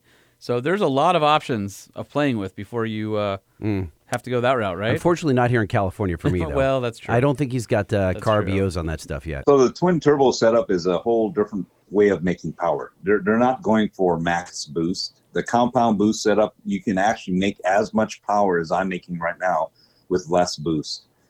So it's a different way of thinking. A compound boost truck will make more mid range top end power, whereas uh, my truck running just supercharger and a ton of boost uh, will make a ton of bottom end power. Gotcha. And you've done nothing to the intercooler, correct? Stock. Uh, stock intercooler. I'm curious Stock. when someone's going to throw some nitrous at one of these things because they don't. Oh, I'm sure somebody has at some point, or just a more efficient intercooler. because you can get the temps down so low with nitrous. Yep, Oh, geez. Yeah, there, there's a you truck could be the that- first I might There's be a tr- first. in Plumber California. that's running uh, a, a 10-0, but he has nitrous. Yeah, there you go. 10-0. Lordy, lordy. Could you, could you imagine the uh, front uh, half shafts? They just go, no, not again. Snap. Yes. Oh my lord. Okay. Well, listen, Bill. We we appreciate it. We're super pumped. We try to check in with entrepreneurs whenever we can, which is it's quite frequent actually, because we have mad respect for guys that that do what they believe in. They buck the odds. Always love the story about how you started. There's so many guys listening to the show who are in the same boat, who are about ready to jump off and go, okay, I'm going to leave whatever cushy job I have and, and go do this on my own, or I'm going to do this side gig. And it always helps for them to hear from other entrepreneurs who have done it and are, are successful. So, congrats on the success. If you guys are interested in some TRX parts, brawlerfab.com, or you can follow them on Facebook. It's uh, Brawler Fab, one word, or Instagram Brawler underscore Fab. So Right. so check them out. And uh, Bill, I'm sorry that we haven't been friends sooner because we clearly know everybody who is the same person. So you're over yeah. your hate now. You're over your. your I never hated him. You didn't? I, no, I. I, would I just be, always, uh, you know what's funny is absent-minded, not hitting, except. I, I remember his Everyman Challenge uh, JK. Okay. And I remember that from Ultra 4. And so um, I just looked it up. I go, oh, I know that Jeep. So how do I know the Jeep, but I don't know the guy driving I don't it? know. And by the way, I'm stunned, Bill, that you haven't done a 392. Like, what's up with that? Because you were a Jeep guy in the in the beginning, so that's big horsepower, and and you were a Jeep guy. So w- what what the what? Well, I've got a partner that actually has one. He just got it delivered uh, to him a few weeks ago, and we'll, we're going to start playing with that. here There pretty you soon. go. All right. Well, then I'll call you down the line. See, my, you, don't, you don't know this, Bill, but my man Holman across the desk from me just ordered one, and we'll get it in what a month or so ish. uh, yeah, it's supposed to be built at the end of the month. So Okay, he got he's got a 392, all AEV from head to toe. It's going to be pretty, Yep. Very pretty expensive and pretty, to look yeah, at. pretty, yes. pretty, all of that. All right, so uh, Bill, when I get the stuff put in, I'm going to be uh, sharing it to our socials and sharing it with our audience. So the battery box, the behind the uh, grill light uh, brackets with ridges in there, so the whole the whole nine. I'm I'm super pumped, and I Very appreciate it. all right, Bill. Thank you very much for uh, coming on, and uh, we'll keep uh, we'll keep in touch with you. All right, guys. All right. thanks, Thanks, again. You got it. Have All a good right, night. We'll talk soon. Thank Bye. you. Bye. What's new in trucks? We need to know. What's new in trucks? We need to know. What's new in trucks? We need to know. Lifted, lowered, and everything in between. What's happening in the world of trucks? Uh, we were off a little bit, not not great. It was okay. No, that wasn't our best word. No, then it wasn't. It was, it was uh, like a splatter paint. Really, splatter paint? It was like splatter paint. You know what I mean? Like what's hard to tell the good from the bad. Okay. Uh, hey, lighting. Did you hear? No, I did not. Uh, Motor Trend finally got behind the wheel of the uh, Ford Raptor. Hey, uh, can I inter- interrupt this uh, no, very you may important not. story for a second? You may not. Motor What? Trend, b- they published a story about how awesome EVs are. Did you see that story where they just gush over E EVs? Yeah, yeah, yeah. Whatever. Um, they they like EVs, and there's a part of the world that really enjoys them too. They drank the Kool Aid and just announced it to the world. All Um, I don't think that's anything new. right, press on. Okay. Uh, so the uh, Braptor. I want to guess at what the uh, curb weight is? Oh, interesting. The curb weight of the Bronco Raptor is. Ooh, I bet it's heavier than I think. I bet it's 6,100 pounds. Jeez. 6,100 pounds? I didn't think a power wagon's 6,100 pounds. My truck's 64, isn't it? Yeah, but So so that's that's a little different. All right. All right, I Uh, oh, guess- can I revise? No, Oh, fi- oh. 5770. Damn it, I was gonna say 57. No, too late. Ah! The point is, it's a thousand pounds more than the V6 Broncos Outer Banks that they tested. A thousand pounds. Woo! And it has the 418 horsepower V6, the three Yep. liter, Yep. which is 103 horsepower and 30 pound feet more torque than 2.7 in lesser Broncos. What do you think the zero to 60 is in the quarter mile? Um, five one. Six three at 14.9. Hmm. So 6.3, 0 to 60 and 14.9. Yeah. That's only uh, 0.3 seconds in both numbers quicker than an Outer Banks Bronco. Yeah. That's a lot of extra money to spend for that. Do you know what the 0 to 60 is on a 470 horsepower Jeep Wrangler 392? Oh, you told me. I can't remember. Y- The 060 is, uh, I want to say it was 4 3? They say 4.5. Motor Trend got to 4.2 Ooh. in the quarter mile, under 13 seconds. That's a fast That's- ass Jeep. That's freaking. Yeah. Hmm. That just makes you go, wow. It will make you go wow. So if somebody were to be driving a said 392, Mhm, me driving yours? No, neither of us in this story. Mm-hmm. Oh, Mm-hmm. And somebody pulled up in a Braptor and you just went, let's go. you'd walk them. I'm just saying. That would be embarrassing. We would just say, I would be saying goodbye, is what I Yes. Mm-hmm. would be saying. They'd be saying hello to your tailgate. They would be saying goodbye also to my Uh, tailgate. yeah. Oh man, would that sting? Dude, could you? I That's mean, going to but happen. You know, that's- you know that's going to happen. You're going to run up to somebody and But that's not close. That's not close. no, It's not like, oh, they were tight. Yeah, the, the Jeep's faster, but the Bronco held its own. That's car lengths. That's two seconds. that's embarrassment territory. I mean, I would I would think so. I would think so. So anyway, I just I saw those numbers and I was like, oh, ooh, that's not as awesome. I mean, obviously, the suspension's amazing. By all accounts, the thing is an absolute animal off road, which it should be. But I mean, it's still part I of guess it we're is just the power. isolating one part of it, so that's I guess not really fair. No, I'm not saying it's a bad vehicle. I'm just saying that in any premium step up vehicle, power and acceleration is still part of the thrill of owning that, right? Yeah, of I course it that's, is. that still sells cars. Otherwise, why would we have EVs with a thousand horsepower? right? point. Yeah, Because they're yeah. trying to get people to embrace the EV by giving them that thrill. That's part of the Well, deal. without that thrill, it's just you might as well be in a pod. I mean, the, Just a soulless just pod. Saying that it's yeah, man, that's it's fast, but it's not competitive fast. I do kind of like the interior. They did a nice job with the interior. Okay. Yeah. Yeah. Huh. Hey, lighting, did you hear? Mm-mm, no, I don't think so. Are you sure? I'm not. I'm not sure until I hear the story. I didn't think so either. The uh, 2023 Chevrolet Silverado 1500 ZR2 Yeah. AEV Bison Edition just got announced. Yeah. It looks pretty good. So yeah, I did. I, I did. See that's, that? That's right. See, yeah, Yeah. yeah. I, I did see that, and it's um, it they really did a nice job. styling wise, it's pretty amazing. I, here's the deal. Best fifteen hundred so far, in my opinion. Prob- it's definitely the best of the, looking at the GMs. But here's the deal. There's AEV badging, co-branding on the headrests, on the tailgate, on the bumpers. Yeah, they owned it. And even the license plate bracket for the front, AEV is stamped in it. My point is, GM doesn't co-brand with anybody. I listen, Hardly I, I know. I ever. know you're you're an AEV fan, but, but no, but just hold but on. this- Stop- don't make this about me. no, I'm not. No, but no, stop, you're, you're stop, saying stop, that stop. that speaks volumes about E AEV. I am saying that. I'm saying that this is pretty amazing for a company that's like what 15 years old or or maybe 20 years old. Right. To have so much respect by the OEs that not only do they make parts for the OEs, but they're willing to put their parts on them from the factory and then co-brand with them. That is that's stunning. I think they said the the uh, AV Bison it's it's uh, on the Colorado is sold out every year and it was one of the best selling. I want to I can't remember They're, the they're spec, but- miscalculating their numbers. But the G- projections are off. but GM was saying that it was the best selling like Specialty? special edition or something like Right. that. You know, and it's just Can you think of another situation like this? Another pairing? Are are there any other AEV like collaborations? Because you'll have like a Carhartt So- edition on the GM So side or whatever. Nissan in uh, Europe has the Arctic trucks. So Arctic trucks is like an AV type upfitter in Europe. You can get the Navarro, which is the Frontier over there, with an AT32 package, which is adventure trucks and 32 inch tires. So there's some stuff like that out there.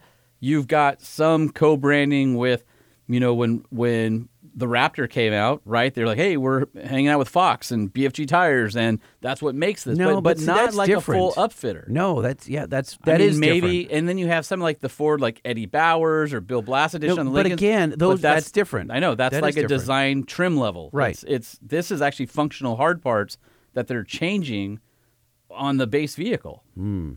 So of course you can still get the Multimatics. It's got everything that the ZR2 has, um, but basically taking you know all the the AEV love from the Colorado Bison and applying it to the Silverado. And so you're getting uh, hot stamp boron steel skid plates and unique front and rear bumpers. Five skid plates cover the front and rear differentials, the fuel tank, the transfer case, then also there's a bumper to cross member transfer case. You're Uh, that's like almost a bash full- plate. It's like full coverage under the whole damn truck. Yeah, it's almost like a belly pan. You know, Right. not quite, but I mean it's, it's almost like an F1 car. and it's that hot stamp boron steel we've talked about on the show Mm-hmm. before uh, that I've tried to damage a couple times and was unable to. Unsuccessful. Uh, Unsuccessful. Did you dent it or just No, it's Nothing. So the press hardened does hot it laugh at rocks? it does laugh at rocks. It's three and a half times stronger than an equivalent cold stamped high strength steel plate while being lighter. That's what makes that stuff so special. Hmm. Um, AV stamped steel front and rear bumpers are three millimeter thick steel, and they're both powder coated, E coated, so all the regular durability that you would expect. And I got to tell you, that thing looks good. Like from an integration standpoint and the styling and all that. Uh, the front bumper's a three-piece unit with uh, integrated heavy-duty black tow hooks, and then the outer edges can be replaced if they're damaged, or you can uh, remove them before going off-roading. Uh, and then, of course, the front is winch plate compatible as well. So I think this is the first time a Silverado has come from the factory where there's a place to mount a winch that's all crash rated and ready to go. I wonder if they've got a partnership with like Warren or something. My my guess would be you can get a winch plate from AEV or Chevy. I didn't see anything in the press release because it was pretty much a high level release. Uh, but you would add your own winch to the winch plate. Uh, and then the uh, rear bumper includes uh, similar heavy duty recovery points, uh, integrated steps, and then the front has integrated steps as well. So remember those Chevy bumper steps in the back, right? yeah, where would they be in the, back in the front? There's pockets. Look here, Wait, Mm-hmm. what?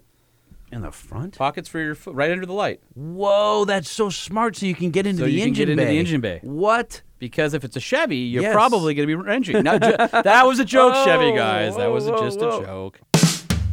Just a joke. Okay, you also get uh, steel rock rails, which are optional for the uh, Silverado 1500 ZR2. Those are standard on the Bison. You also get 33 inch tires, and approach angle increases from 31.8 degrees to 32.5. Departure goes from 23.3 to 23.4, and ground clearance is the same at 11.2. So a tenth of an inches. inch is what you said there. Yes, but that tenth of an inch will matter. No, will it? I have a picture of my Jeep within a tenth of an inch, and I went, man, if I only had that much. And then I Really? scraped a tenth of an inch off my bumper, and then I was fine after that. Yeah, I wish it came with 37s. It only comes with 33s. Could Hell, you- wait, that's a huge difference. What- What's I'd be gonna happen happy lock- with 35s. Hold on a second. Lock to lock on 37s. Do I need to do some trimming? Well, they don't. It doesn't come with 37s. I understand that if you put 37s Well, it's not. on it, It's not lifted. Still a so you're- stock. it's, stock it's going to truck. rub, yeah. But my point is, I think that uh, you know you can get a Bison upfit from AV. I wonder if you'll be able to do a 35 inch package from them, where they do it because they do that on the Colorados, where they have the full fender kits and everything, and they cut out all the fenders and make the wheel wells bigger. And I would imagine maybe that's their differentiator. If you can buy it from Chevy, or you can buy it from them. If they buy it, if you buy it from them, maybe they have a 35. I don't know that for sure.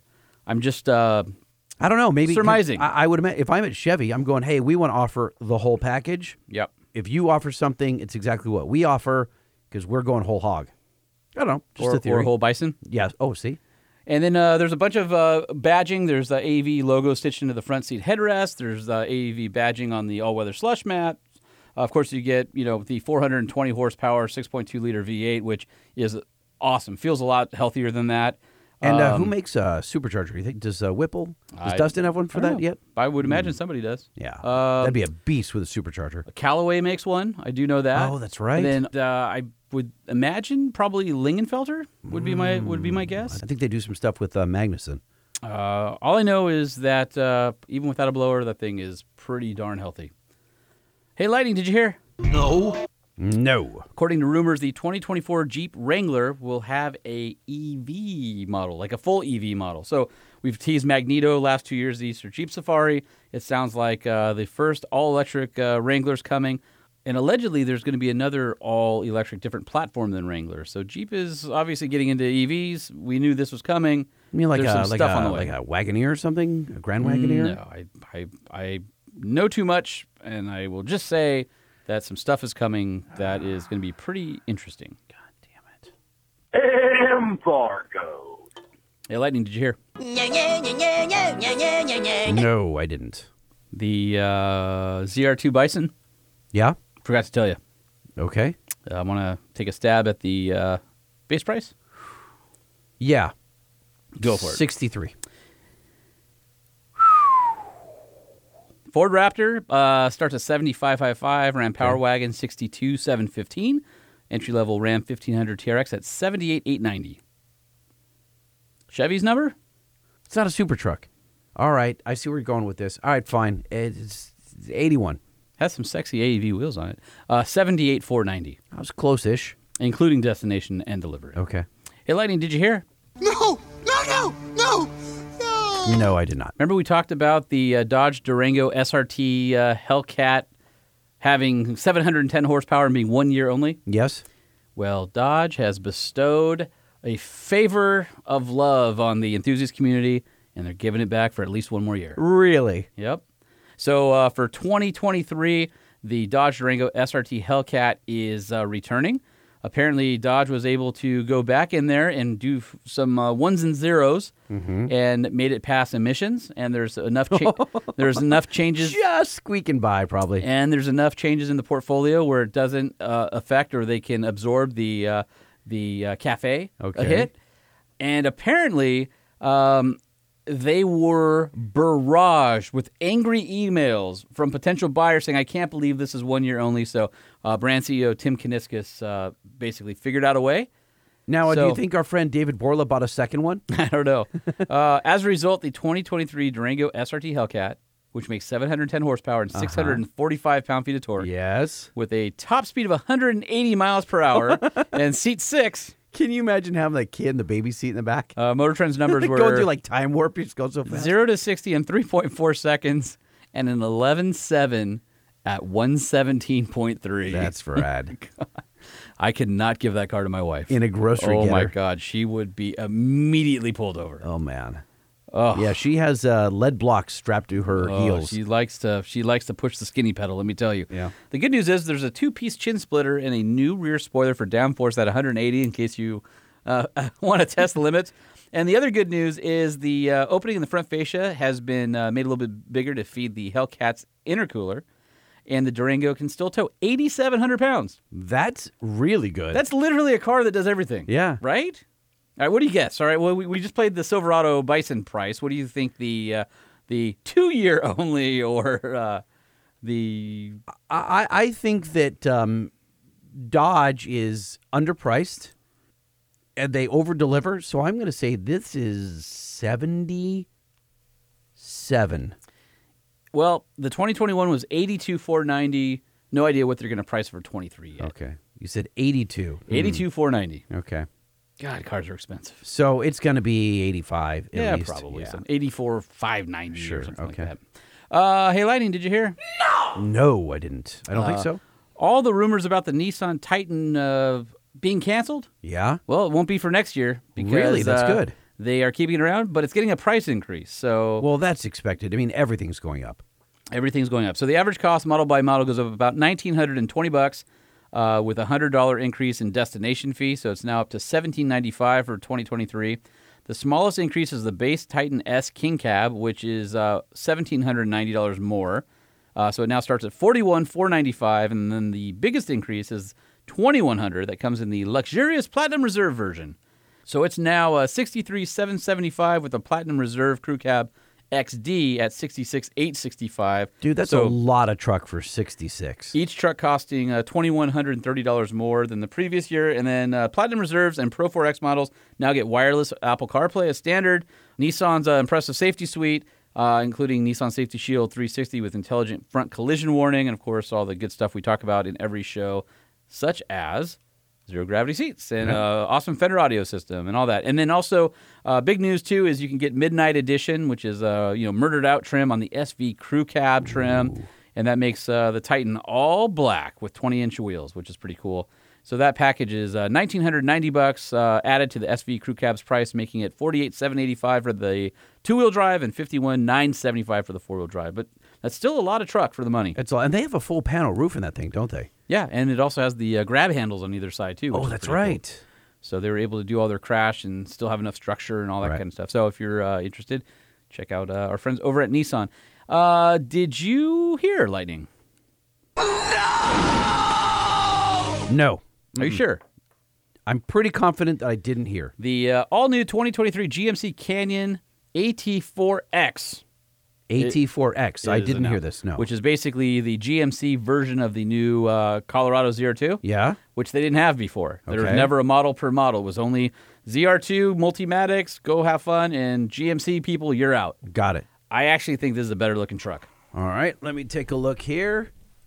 It is rad. That is rad, except for the bull bar in the front. Yep. I well, do not like the bull bar, I don't, but I don't it's- it's- hate it. It's a good looking truck. I don't hate it, but it's a good looking truck. It looks like a mini Denali. That is ex- that you hit it n- nail right on the head. That's exactly what it is. it's a mini Denali. It's like a baby Denali. I love the grill. I love how aggressive the front is. It's got a uh, optional light bar from the factory, optional uh, winch. now from the light factory. bar is in the bumper. Don't overlook that.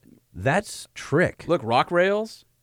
I love the way the fenders are. It's just a I cool, and I don't hate the wheels, which is abnormal for Right, me that is abnormal for you. And if you look, because I hate almost all stock wheels. look at that. yep, it's That- co- come up winch look, on it. look at that. Is that a uh, look, at that fair lead in that? Look at that trail cam, Okay, trail cam on the front. pretty Sure, cool. multimatic shocks. Yep. Yep.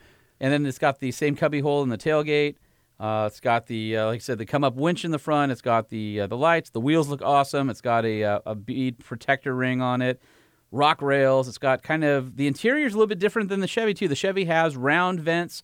Uh, and the layout's the same, but the AT4X has more texturing and colors. Is that was with that like a square carbon vents. fiber? It It's, wasn't. It it wasn't carbon fiber. It's kind of like a carbon, fiber look. esque. Yeah. Okay. But it just it has this really wild red, Now, white, see, I and gray like- interior. I like that. with red seatbelts. This is not something that you would expect to see in a truck. This is really loud. And that's the upholstery. standard AT4, not the X. It's still a great looking truck. Like, Wow. I like it yeah. a lot. I'm surprised. All right, you guys Google that E AT4X GMC. Yeah, go go to uh, motortrend.com and uh, read Jason Gonerman's article on it. But yeah, the Canyon it's it's definitely upscale. I What mean, did Jason say about it? Was he impressed? Oh yeah, and then Okay. look at even the see how the vents are s- more squared off on this. They're not round. It looks like the inside of the big truck with that big screen and everything. It looks like it was just all shrunk It down. went like from one of the 10%. worst interiors in the class to one of the best interiors in the class. I mean, dude, Yeah. Good on you, GMC. solid, Yeah. solid work on the on the Canyon. Um, and they, you know, they definitely tried hard to differentiate it from the Colorado, which is awesome because uh, you know they've spent a whole lot of time just being the same. And then, of course, uh, just like the uh, Colorado, the Canyon will be uh, available with the brand new 2.7 liter i4 engine. Of course, that's brand new to the midsize pickup lineup. That replaces the 2.5 liter four cylinder, the 2.8 liter Duramax, and the 3.6 liter V6. And uh, just like the uh, the Colorado, the Canyon gets the uh, 310 horsepower, 430 uh, pound feet of torque version uh, on the upper models. Yeah, that's healthy. That's the one you need to go for. That is going to be a rip roaring little truck. Honestly, that might be one of my uh, out of all the new midsize trucks. That might be one of the ones that I'm most excited to go drive Really? because it's just looks like a hell of a lot of fun. Big, beefy, 33 inch tires, wide track, wide at the shoulders, great interior. Uh, sounds like a, a, a ton of power. I know you're a fan of the Multimatics. I, I like the Multimatics, man. It's, uh, it's- I was I will tell you, I was one of the first guys who was like, "Pfft," and they have earned my respect. Really? They have earned my respect. Absolutely. Do you have a shirt that says uh, spool valve or no valve? no, I do not have a shirt that says spool valve or no valve.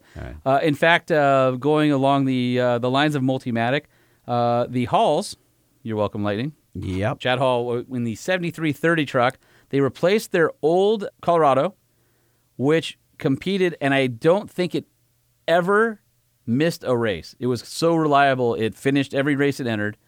In the brand new race truck based on the all new Colorado, the uh, ZR2 survived the 500 mile uh, Vegas to Reno Best in the Desert race, and it was quicker than their old truck, and it looks awesome in race trim. Oh, damn. That's a great wrap. That look A awesome. lot of black, a lot of red with just a couple little bits of in the white big Chevy in. bow tie. Huge bow. Oh, I didn't even realize it had the, Yeah. the bow tie in the front. Yeah, small bow And the ties little all bow around. ties, it. yeah, but I tri-legged. love the red accents. Okay, where can people see this ZR2? Uh, where are you seeing this story right now? Yeah, you can you can Google uh, Motor Trend, or you can just Google the uh, oh Hall Racing. Just Google Hall Racing, and the new truck will come up. Hall Racing ZR2. Uh, Damn, it- wait, flip, it's- flip that my way again. Hold on a sec. Chad Hall uh, piloted the red and black machine to a final time of 12 hours, 24 minutes, and 49 seconds, which is pretty incredible considering 500 miles. The old truck best time on that course was 12:58.36, so that's 34 minutes quicker than the old truck. That's fast. That's that's a lot fast, especially for a little mid-sized truck. And by the way, if you know Vegas to Reno, It's got you some know that horsepower, is though. that is one of the hardest, roughest courses out there. Like it will beat the heck out of you. Uh, yeah, but again, it's got horsepower. The thing's got a, some a juice. Lot, a lot more than it did before, that's for sure. And it's you know sporting the uh, the Multimatics and oh man, awesome truck. Hey, Lightning, did you hear? no, I did not. Remember when you were hearing upgrades for the L5P and power and stuff, and you kept saying, no, it's not happening. And guys were like, dude, the 2023 Duramax is totally getting power, dude. And then you're like, no. Well, I- it's because I- I TFL talked to just people. pulled it out of their butt. Well, but I think they were mistaken on their info because the 2023 Chevy Silverado 1500 3 liter Duramax does get a boost. Ah, So the new output of the uh, second generation L70 turbo diesel straight six gets a 10% increase in horsepower from 277 to 305 and a 7.6% torque gain from 460 to 495. So uh, obviously there's a new tune, new steel pistons with a revised combustion bowl, retuned turbo compressor, new fuel injectors and improved temperature control features. So I think anybody that's already a great engine. oh, the three liter is uh, astounding. It- It's it's one of the best diesels you can buy on the market today. and if you guys ask me at Banks it, when we're going to have a tuner for that again, I'm going to put a bullet in my head. Like, oh my god, dude, Hey, somebody, Every- quick, call Lightning, dude, I'm I need a telling new you, co-host. I'm not. I'm not even joking about this. Like, Wait, it- it's l- to the listen. they point just where- they obsoleted banks. They just did the tune for you. No, so now you just no. tell everybody with the old engine, just people buy the are new gonna- truck. No, it doesn't stop people. They're still going to want more. You you want more. I want more. We all want more. I'll tell you what, I'm not going to want more on my new ride. I'm not touching it. You- yeah, you say Dude. that now. No, You say that No. now. Nah, no, we'll see. that's so much power in that thing and that We'll chassis. see. I'm not. Nope. Yeah. I'm even getting an extended warranty on it. I'm doing the whole thing, dude. I'm not touching drivetrain at all. yeah. No. Well, I got a three-year, thirty-six thousand mile on the, Yeah, uh, I'm going on the TRX. I'm going eight one hundred. I can still do that. I talked to my man uh, J- uh, Jamie, my my sales rep up there at, at Ellis, right? Mm-hmm. It's like you know you can still get it. It's going to cost a little more because I didn't do it during the sale, and I've been debating, but you know me. I'm I'm I'm a moron, and I'm probably gonna bolt some Whipple supercharger onto this thing. Dude, Dustin straight up clowned me the other day. I wish I Good. had it on audio. He called me some names. He's like, seriously, all that talk about a, a supercharger, and you're not gonna do it now. He's like, seriously, you're worried See? about your warranty? Oh, dude, He just was he was calling Good. me out hard. It was funny. I was is laughing. he listening right now? Uh, he could be. Ha! And Hey, it'll save you from the extended warranty. Mr. Whipple, like, I, I r- I desperately want your supercharger, but I'm not. I. I'm not. Nope. Not touching the drivetrain. I'm going to enjoy the heck out of having all that horsepower, and I'm going to smile. Dude, the thing is like two tenths of a second, maybe Yeah. slower than a TRX. you know everyone's going to want to see us race, right? Yeah, we're going to do it. Okay, Yeah. that'll get some eyeballs. Yeah. All right. Yeah. I'm going to take out the back seat. I'm going to take off the top. oh, I'm taking off the top, the doors. So am I. I'm going to fold down the windshield. Same with me. Yeah, that'd be awesome. I'm gonna I'm gonna go through the uh, easy uh, weight loss program. This would be great. There's nothing I can take off the Oh, TRX. dude, can you imagine? You're like, let's race, and I'm like, okay, and I got no doors, no top. I don't know. That may be not. That may not be good for No, aerodynamics. it doesn't matter because we're not racing to 100. Oh yeah, that would be a good race. It if you would be a strip good down. race. huh? You have, Huh. to, you have to wear your boxers just for like total weight loss. I'll, I'll do it if it if it means I get to beat you. Yeah, I'm all over it. I'll go in my skivvies. Mm-hmm. It'll be uh, it'll be better than uh, more attention than me if I were riding zebra back in my skivvies.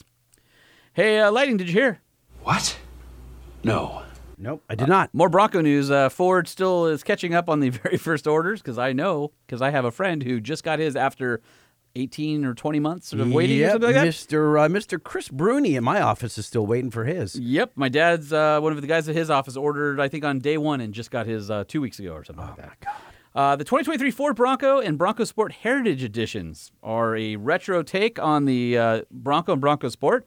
White Yeah. grills, It's- white it's- top, It's, actually kind of cool. white s- white wheels. It's not my cup of tea, but I do Yeah. like the look. I get what they're doing. Yeah. It's you know, it's not my favorite thing. How are they ever. rolling out all these editions? That's when what they I'm haven't- saying. Yeah, they, they haven't. Like the people ordered the first ones are like, seriously, They're like, stop it. dude. Yeah, why? I, why do I want to do that? Probably because they're trying to get the first ones to convert to the new ones because then they get more money out of them. But, oh yeah, uh, because right? they're locked in at a price right from two so years smart ago. to do the additions and try and get those to convert. Interesting. So anyway, it has it looks like the white painted grill, you know, on the early Broncos. They've got like a um, aluminum wheel that looks like a steel, kind of like the the was it the 1552s? Yep. So I don't know if they're the supplier, but they look very similar to those. Uh, and then of course retro bright colors like blues and reds and things like that. And the dash is white and you know all that goodness. I do I- have Uh, it- to pe- say but the people are gonna like this. I do think. I like the seat fabric, like the oh, plaid. it's all yeah. That's cool. I think that's cool. The uh, the fabric ones, that's the the leather that sort of has a pattern to look like plaid. For me, the interior, right there on the cloth seats. Oh, I think yeah. that's cool. Yeah, that plaid like is a neat. tweed and plaid yeah, kind of cool. yeah, yeah. That's gonna Reminds sell me of well. a uh, like a golf GTI that has that insert, the, like that vibe. I think that's I think that's rad. So. They're also going to be uh, doing it on the Bronco Sports. They have the Bronco like retro script badging, which is I think really cool. Uh, I don't like it as much on the Sport because I don't think it deserves it, but the the big Bronco. Uh, apparently the uh, Does the sport deserve any love? yeah, it's decent. I just wish they didn't call it a Bronco. If They would have just If- called if- it a, a, a Ford Sport. It would have been great. If my dad called into the show and asked about it, would you advise him to get one or yeah. not? No, I would. You Depends would. on how he's using it, but it's like a way better Ford Escape. He will or never go Rav4. off-road. Yeah, they're funky. They're it's like a Maverick. They drive nice. They they're really decent off road. They handle well. They're cheap on the inside, but it's durable without feeling like it's chintzy. Okay. Like, I'm, yeah, I'm fine with them. I just don't. I wish they w- didn't call it Bronco. Anyway, Bronco Sport Heritage Editions will start at thirty-five eight forty. Limiteds will be forty-six two fifty, and then the Bronco Heritage two door on the big one starts at forty-five nine hundred with the two point three liter seven speed stick up from forty-four nine sixty for the big bend uh, with a Sasquatch and auxiliary switch package. Uh, two door Heritage Limited sixty-eight four ninety. That's, That's- spendy. That's spendy. That's Hmm. spendy. Uh, sales start this September with an allotment of just 1,966 copies. I see what they did there.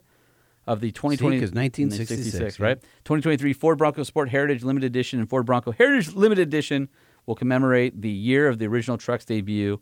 And uh, there you have it. So September. I'm sure they're all sold out immediately uh, to all the dealers' friends before you even hear this. Yeah, sorry. Hey, Lightning, did you hear? No. Uh, the cheapest of the 320 mile Ford F 150 Lightnings uh, now costs over $80,000. It's a lot of coin. So the base model, uh, which now starts at, uh, I believe, 48769 which is like six or $7,000 more expensive, uh, you get 10 more miles than you did last year.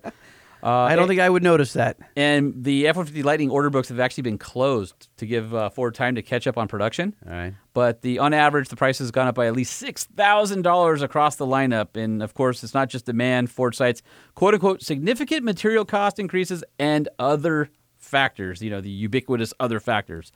Um, so anyway, the truck used to start around 40,000, now it starts closer to 50. Destination, when factored in, gets it really close to uh, 1795 dollars So the new prices are the F 150 Lightning Pro MSRP, uh, up by 7,000. XLT up by 6,500. The XLT High and Extended Range are up 7,000. The Lariat's 7,400 more. And the Lariat Extended Range, 8,900 more. While the top of the line Platinum Extended Range is only 4,200 more. Dude, that's a that's a lot of that's It's a, lot, of coin. yeah. I mean, do you, ah.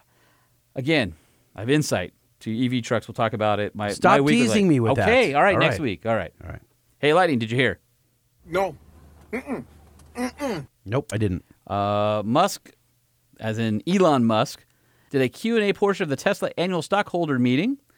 And when a shareholder identified as Blake P asked, when the Cybertruck pricing is released, will all who ordered before it was taken down be grandfathered in or have to reconfigure? To which Mr. Musk replied, a lot has changed since 2019 when the Cybertruck was announced. The specs and pricing will be different. I hate to give a little bit of bad news. Musk went on to discuss the economic inflation, various issues, blah, blah, blah. But basically, the inference was that uh, his uh, use of the word different likely means more expensive, which means no $40,000 Cybertruck for you. I mean, look, when I signed up and gave them my hundred dollars back, gotten in it back yet? 2019, No, I didn't. It's funny because that, that hundred dollars is now deflated, so it's worth like sixty five bucks. I'm pretty sure I told you that that truck was never happening at that um, price you, point. You, you you did, um, but I bought the tri motor. I think I went hog wild. yeah? I think I was the estimated price on that was like it's in the high seventies or eighties I- here's- on a tri hold on, motor, hold on. which is like the bad out of hell version. Right. Let me pose a theoretical question to you. Sure. if you could sell your TRX for what you have into it and you come out scot free with that money in your hand, and Tesla said the Cybertruck was the exact amount of money that you had in hand from your TRX, would you do the trade? Holy crap. N- Uh, n- no. pro- Wow, you're vacillating. I am. Interesting. I am. I thought it would be more of a clear cut answer, and it's not. it's not. You have to hear my uh, next next episode. You have to Okay. hear my take on EV trucks. I have more insight now, a, a lot more insight. I I think that, you know, can I tell you why? I, I- Uh, sure. believe that I dream of using a truck one way, but the reality is I I use a truck the way I don't like the way people use trucks. I don't. I don't want to be that guy. I don't want to be the guy that that hauls air, that doesn't go off road. I don't want to be that guy. I dream of going up to Holcomb Valley to the Toyo Trail Pass. I dream of going out to the the, the what's the, what's the store that the general store in Randsburg. I, I dream of going. By out the to, way, did you hear they're closing? Yes, that's why I brought it up. and I, I dream of going to all these wonderful places that, and I work too much. I literally just work too much. And I end up not going to these places and driving the way I make fun of people for driving, and it sucks. So, because of that, maybe the Cybertruck does fit my lifestyle a little more, which sucks. It's the reality. It's kind of like, remember when we had uh, Matt Farah on? and he talked about he had some epiphany when he was still living in New York and he bought like a Hummer or something and he's like that's just he wanted to be the guy with the biggest nuts and like I just want to show off and then he realized when he got to California he goes I'm going to buy a, a vehicle that's more for me like really the way I should be like r- something that actually fits my life and so I bought my dream the TRX is my dream truck but I, I probably won't use it like I should I want to though I'm going to try Jeez, would you stop already? I'm up- doing a lot Stop. of apologizing. Wow, but just l- do you- listen. I'm venting Stop, here. stop. When you turn it on and get in it to drive it, do you smile? Hell yeah. Then who cares about anything? You who says you have to use it a certain way? Who cares? None of it matters. Do you smile? Do you like it? yeah, I do. When I go, Does it through the make your life gears- better? The- I think so. Does it has it made it worse? No. Then what do you stop it? Okay. Just Get, get out of the news, damn it. I'm dying to hear your Skyjacker audio. All right, that's fine. I have uh, two audio files. One is of us eating at dinner. I thought I'd play that one first. Oh, more food. And then you just hear everybody going, "Oh, it's amazing! Oh, it's so good!" And you hear a lot of chewing. No. for all of our ASMR people. no, out we there, do definitely do not want that. Don't want that. File? Absolutely All right. not. All right. Well, then I will do the one where we uh, take a tour of their facility. All right. So uh, this is Holman. I am in West Monroe, Louisiana, at uh, a very important uh, epicenter of o- off-roading, and uh, with me is Lonnie McCurry Jr. and he. Uh, He's the uh, the guy who runs Skyjacker. So you guys have uh, heard us before at SEMA, but I'm actually here. This is a uh, three generations of, uh, of family uh, run business. They're not uh, not like the rest of the industry where they've sold out and are owned by uh, big corporate uh, overlords, but no, it's still family run. So here we are. How big is uh, your total facility? Because I know you just added a new building since the last time I came. Yeah, we're right about seventy-five thousand under roof now. So Wow. a lot, of space, always growing. Can never have too much, but we, we have Just enough, really. So my garage is out of space. I have too many project vehicles. You don't have that problem here. Well, not now. Not now. We have for Not a with the lot new of building. years. Not with the new building. So we're, we're excited to move into that end of the year. Geez, we got the whole family here. We've got Mallory and Evan. We've got Senior over here who started the business. What year was Skyjacker started? Officially, 1974 is back when we started. I think mom and dad got their actual business license in 73, but in What was the original application? Because who was lifting what in '74? Oh, Uh, We, we talk about it. Oh, you do? Okay. We talk about it. All right, play on. Uh, I, I will say that you'll hear in certain parts. So we're walking through the building, and they've done all these add-ons to the building over time, right? so it's like a Frankenstein building. sort, sort of like, but I mean, it's uh, it's not the Frankenstein in the sense that it's disheveled, or- but it's they're different sizes. They were different, you know, types of buildings. You tell the age as you walk through. But there's original shelves that senior started with still on the wall. They still use today with their pallet racks that you'll hear in here. And there's a place on the floor that is like old red paint. He literally was spray painting the suspension parts red in that floor, and that paint in that one spot is still worn, like wearing through on the floor. Like the history of the company is on that faded red chip paint. That's cool. And you're like, that's rad. Like everything started, you're like, oh, where'd the builders? Well, it was right here. He was spray painting parts. incorporated in 74. So that's kind of what we use is 74. so 50 years is coming up. End of next year. Yeah, we're almost there. How long have you uh, been at the helm? Uh, six years now. Okay. And and now you guys have, like I said, it was, it's three generations of uh, of kids and grandkids, and you guys, this really is a truly a, a family place. And we were just talking, uh, your dad still comes in every day, and is sometimes the last to leave. Yeah, mom and dad are still here every day. They carpool together, and uh, you know they're, they usually last to leave unless one of the grandkids, great grandkids, have ball games or recitals or something, and they they go to all those. Uh, you know, keep us here working. You know, All right, so uh, we just walked through the offices, and up front, you guys have a sales counter, and you've got the salespeople, and you've got all the administrative stuff. We've just walked into the first door through the back. So where are we at now? this part is really our shipping and receiving area, where all our inventory comes in and then goes gets put up, packaged, and then brought back out. With part of the expansion we're doing, we'll be able to put some of that load onto another street on the other side of the building. But for right now, it all comes in and out through this area right here for through our shipping and receiving.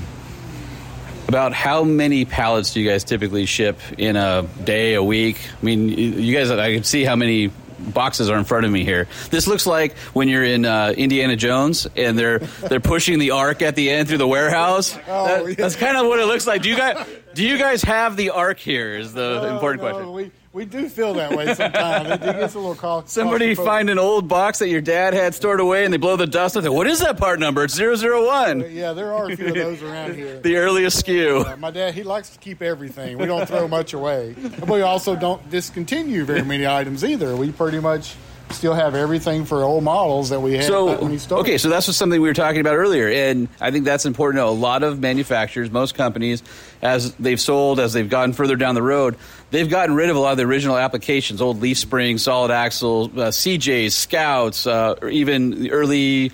70s to early 80s full size pickups, K20s, things like that. forty Land Cruisers. FJ40s. Yeah. You guys still make those parts and still carry a lot of those SKUs in stock. And to me, you've sort of weathered the downturn of popularity in those models. And now all those vehicles with new trucks being so expensive or people in my generation finally getting the pass down from their uncles and grandpas and things like that. All of those vintage vehicles are coming back hard. And I would imagine that you guys are positioned to take advantage of that. We we have we've, we've kept those applications and we have seen a, a huge uptick in sales on those from the reasons why you said, but also because we've had uh, a lot of competitors through the years have dropped the old applications, which has just added more volume to what we were already doing. But yeah, we go all the way back to all the early CJs, FJ40s, and Scouts and. And I was telling you earlier, we're actually going back and improving some of those d- designs from 30, 40 years ago to include, you know, modern day technology and features and load carrying capacity and things that we can add that weren't really in the thought uh, back in the day. Well, it's it's pretty amazing that uh, that there's still a company that's around that's still servicing all those old rigs, especially the demand coming back. So if you guys are out there and you've got uh, an older 4x4 and you can't find suspension for it, definitely go and check out Skyjacker because there's a good chance that not only do they have a SKU, but it's in stock. So, all right, uh, I'm ready. Let's uh, keep moving on and uh, checking out the rest of the facility here. All right. I guess, is this welding in here? This is all of our sawing, cutting, welding in this department right here. So yes, you got all your weld fixtures and jigs in here. Uh, a lot of the newer stuff um, are jigless. We, we can use tab and slot designs. We don't have to have it, but a lot of our older items all still require a jig to be tacked up and welded in, and all of our automated saws. You know, we got two in this building, we got two more in another building, and we just wherever we could fit them in, we, we had to fit them in. So I I think that's important too. Is not only are you guys stocking products and servicing the customer and all that other facility, you're actually building the products right here in the United States, like literally right here in this room. You're you're you can hear the the parts dropping off the uh, saw right now. Yeah, that, that's right. That we we s- several years ago sat back and said, what are some of the things we need to assure our growth? And a lot of that was equipment, so that we could do control more of our own manufacturing, and uh, that, that's helped us a lot. Little did we know we were going to have a pandemic, and I'm so glad we were prepared whenever that hit because we were able to keep a lot more inventory on the shelf than what we would have otherwise.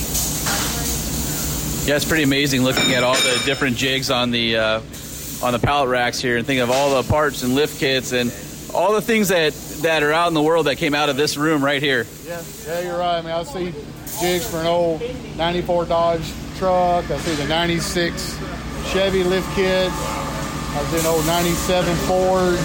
You know, a lot of old. Did you feel like you were walking through like the history books there? I mean, Yeah, it was- absolutely. The jigs from like all those old Dodges and stuff. Well, it's cool. I mean, back then, that's how they made stuff. Obviously, today you have CNC machines, and, y- and repeatability is a lot easier than it used to be. But if somebody orders a uh, an older SKU, they just pull it off the shelf and go and make it again. That's amazing because so many companies just obsolete those old parts. They're like, yeah, we only sell two a year. It Doesn't doesn't make No, sense. not Skyjacker. They're, They're like, not about that. We're we're uh, we're here for you.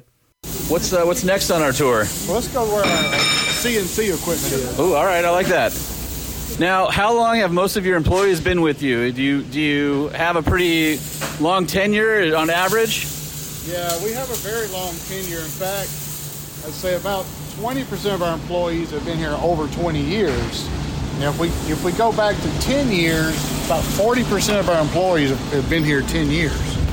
So That's pretty amazing. Yeah, we, we don't have a lot of turnover, which is great. It helps us, which is another reason why it's important to have that third generation come in and give us some more youth and energy Sure. than what we have today. But uh, yeah, so this is our CNC area where we've got all our, our automated CNCs and, and vertical lathes and all that to, to do that part of the process. So, what's a typical product that would come out of this room? Uh, Like like- a bump stop extension or Yeah, Uh, transfer case, indexing rings, Uh-huh. you know, drive shaft spacers, any of those kind of things, especially out of aluminum and steel that we can just mill down and make. And uh, uh, we, we have a lot of those that come out of here. E- even in A arms, you've got the, the eye that holds the ball joint, and Sure. the eye for the bushings. All those eyes are, are cut and machined in here to, to the, its strict tolerance to hold that ball joint in place. and I, again going back to you guys have really applications for everything i mean you've got early toyotas late toyotas you've got ifs you've got solid axle you've got domestic full sizes you know heavy duties you've got you know domestic compact like you know, bronco and you know, even import compact like uh, fj40 and really everything in between every suspension design every manufacturer you're not particularly you know import or domestic it's a full product line it's always been enthusiast based and wherever people were using that particular vehicle or had interest in it we then we looked at it and said well let's build something for that so uh, uh, yeah it doesn't matter to us uh, it can be a subaru outback we've actually got a, a lift for those now There you go. yeah sure do so yeah where, whatever people are wanting to use and get out and enjoy and equip we'll, we'll build it What are your uh, what's your biggest seller? Would you say off the top of your head, um, if you had to guess? Jeep Wrangler. I mean, it's we're, we're not really a Jeep specific company, but it is a huge focus for us, and a lot it's just demand driven. Yeah. and we've had a great success with the Wranglers through the years, and so it, it continues to be a, a number one. Holman, is Skyjacker known for? I feel like when I was growing up, they were known for bigger lifts than the other guys. Is that true? Yeah, I think back in Is the that day you still the get case like today? a big eight inch, ten inch, big leaf spring. No, they've evolved with everybody else. They make uh, you know lower center of gravity kind of uh, high performance Jeep lifts and long arm kits, and I think still you know still on uh, some of the modern stuff. I think on the like the heavy duty stuff, you still get like a six inch lift, which is pretty big by today's standards because you know the wheel wells are so big today, and, and vehicles are so capable from the factory. Out of all of your legacy products and older SKUs, what's the thing that's either the bright spot that's up and coming or something that's traditionally always sold well, regardless of, of what year it was? I mean, I would have to say square body Chevys. Okay. I mean, it, it's it's a huge seller. One thing for the square body, but also that design leaf spring front and rear is used in numerous Everything else. custom Right. vehicles. A lot of Yeah. Toyota guys use the was the 54 inch Uh, Chevy Spring. absolutely. or- I know Vern's always used it for stuff he's Yep, building. yep. Trent redid a an old scout, Scout. using our springs, and it's it's just a very uh, generic application that flexes well, holds up well. The dimensions are easy to build your shackles and hangers on the frame. Uh, we we sell a lot of that. It's that 73 to 87 square body that's Yeah. perfect. You know, there's the older 67 to 72. We still sell a lot of those, but those are more just for that application. Yeah. That's 73 to 87 leaf springs, which we offer those in two, four, six, eight inch lifts, front and rear. So we've got See? Yep. Eight inch. Dead on. got a lot of Everything, those. yeah, and mix and actually, in the rear, there's a 52 inch long and a 56 inch long, and we have the 56 also. So we we stock and sell a lot of those old square body Chevy springs. Yeah, I've, I've uh, noticed that uh, there, there doesn't seem to be any waning of the square body Chevys, and in fact, probably even now with the uh, uh, 88 to 98s are starting to come back pretty strong as well as Mm-hmm. they you are. know. And you see them two ways. You see either the old trucking style, like you know the SoCal slammed with the big billet wheels and you know the Corvette mirrors or Camaro style wheel, uh, mirrors and like the billet grills, and people are trying to find those. And then you see the lifted ones of that generation, especially the two wheel drive stuff, Mm-hmm. where they kind of wanted that custom look, but up up high. And it seems like you know every once in a while, bring a trailer or on Craigslist, those trucks are starting to become pretty popular, especially if they've aged well in their build, because people like that period correct look. Oh yeah, absolutely. And you know, you, you find you can tell the ones that are really not period correct. Usually starts with the wheel offset. Yeah, right. How they look, but yeah, traditionally, you know, we always try to stay period correct on what we're doing and keep the application in mind for what it was originally intended for. But if we can incorporate some extra flex or extra travel for those other applications, then then we will. Is there anything more period correct than like a uh, late seventies or early eighties uh, K twenty solid axle on Skyjacker with uh, forty four boggers or something like that on it, and like four or five shocks with neon boots? Oh yeah, right. Yeah, yeah, ab- absolutely. Yeah, back in the day, it was very popular to multi-shock Yeah. every tire. And we had triple shock kits for some of these, and you know today you wouldn't do that because the shock technology is better. Yeah. But you still have those guys that want to multi-shock. Do you still sell the multi shock hoops for somebody who wants to, that look? We, we still do. In fact, we built a multi-shock shock that, that's very light on valving, Yeah. just so they can triple shock it and still stay in their seat. I would imagine back in the day, a stiff spring and a lot of shocks probably wasn't the best riding uh, vehicle. Well, it was all about macho back in the Yeah, day. sure. You know, the, the, the, the rougher and tougher it was, oh, the better. Is that what got you guys to? I guess it was what the, the mid '80s, late '90s with the soft ride, because that was a big part of your marketing, where it's like, hey, we've got these new soft ride springs. Yeah. And it seems like it was the people coming out of that generation of trucker, that style of build, going, all right, I'm done. I want something that rides a little better. Uh, enough of that. Let's get something that we enjoy driving it for everyday transportation. A- And, so that's where we really morphed in the 1990s to our soft ride, where we had tapered leaves and wear pads and shot peen, where you could use a, a thinner, more dense piece of steel that would flex better but still hold the lift. And, and yeah, those continue to be the, the grassroots of our leaf springs today. All right, so we walked through uh, basically it looks like the shipping part of the warehouse into a new building. So you said This building uh, is about 10 years old, and it's basically full of shocks and steering stabilizers. Yeah, we originally built this building, you know, like I said, 10 years ago. It was just to create more warehouse space, but as it as things geared up and our shock sales increased, we ended up making this warehouse just for shocks and steering dampers. We sell huge volume of steering dampers, even for the old square body Chevys, those dual steering stabilizers out there. Yeah, but even the new Wranglers and all that. So we and all those we package here with all of its brackets and dampers and, and hardware, but we have a lot of shops through this whole warehouse. And honestly, part of the reason why we're building a new building is we, we've got a fiber laser at the end of this warehouse that needs to come out here because I need more shop shelf space. Hold on, so your dad just came up behind me, and Senior just said that you're trying to kick him out of here. Is that true? Well, you pushing me out of here. Get all this equipment out of here. Yeah, I, I- I love it. Do you guys ever arm wrestle to see who's right? Like, or do you flip coins, or how does that work? No, don't, don't arm wrestle, but there are some long conversations at times about this stuff. You know, really trying to see what, which is better. Well, I'm looking at this room, and I can tell you my expectations have not been damped. It's a shocking amount of space. There's my dad joke for everybody. Uh, I got one dad, one dad joke in there. What's that? too? There's like, huh? You got another 20 year veteran right there. 20 years? What's your name? James Brown. James Brown. How you been? All right, just fine. All right. So how's it working here? 20 years. You must love it, I right? love it. What do you do? Uh, shocks and stabilizers. Okay. Well, what's the difference from when you started here 20 years ago and today? I mean, obviously, it's, the place has grown Oh. tremendously. Very. Uh, we doing a lot of business. Yeah. That's that's the main thing, keeping us on our toes. Yeah. Yeah. These, these McCurries are all right, though, huh? Oh yeah, yeah. And that wouldn't trade them in for nothing. Well, I appreciate you and uh, congratulations on being here for so long. Thank you. All right. So we've got all the several different shock lines, and we can talk through that. Yeah, I, I, I think it can be confusing sometimes when you have so many choices versus, hey, this is what comes with the kit, but now you're like, wow, I have, I have options. Where do I go from here? Right. I mean, we, we start all with a value price, just hydraulic action shock, all the way up to a aluminum bodied remote reservoir monitored shock. Walk me through the, the, the different names of each level and then kind of what the differences are. Well, we have the our original hydraulic action shock. We call it a hydro shock.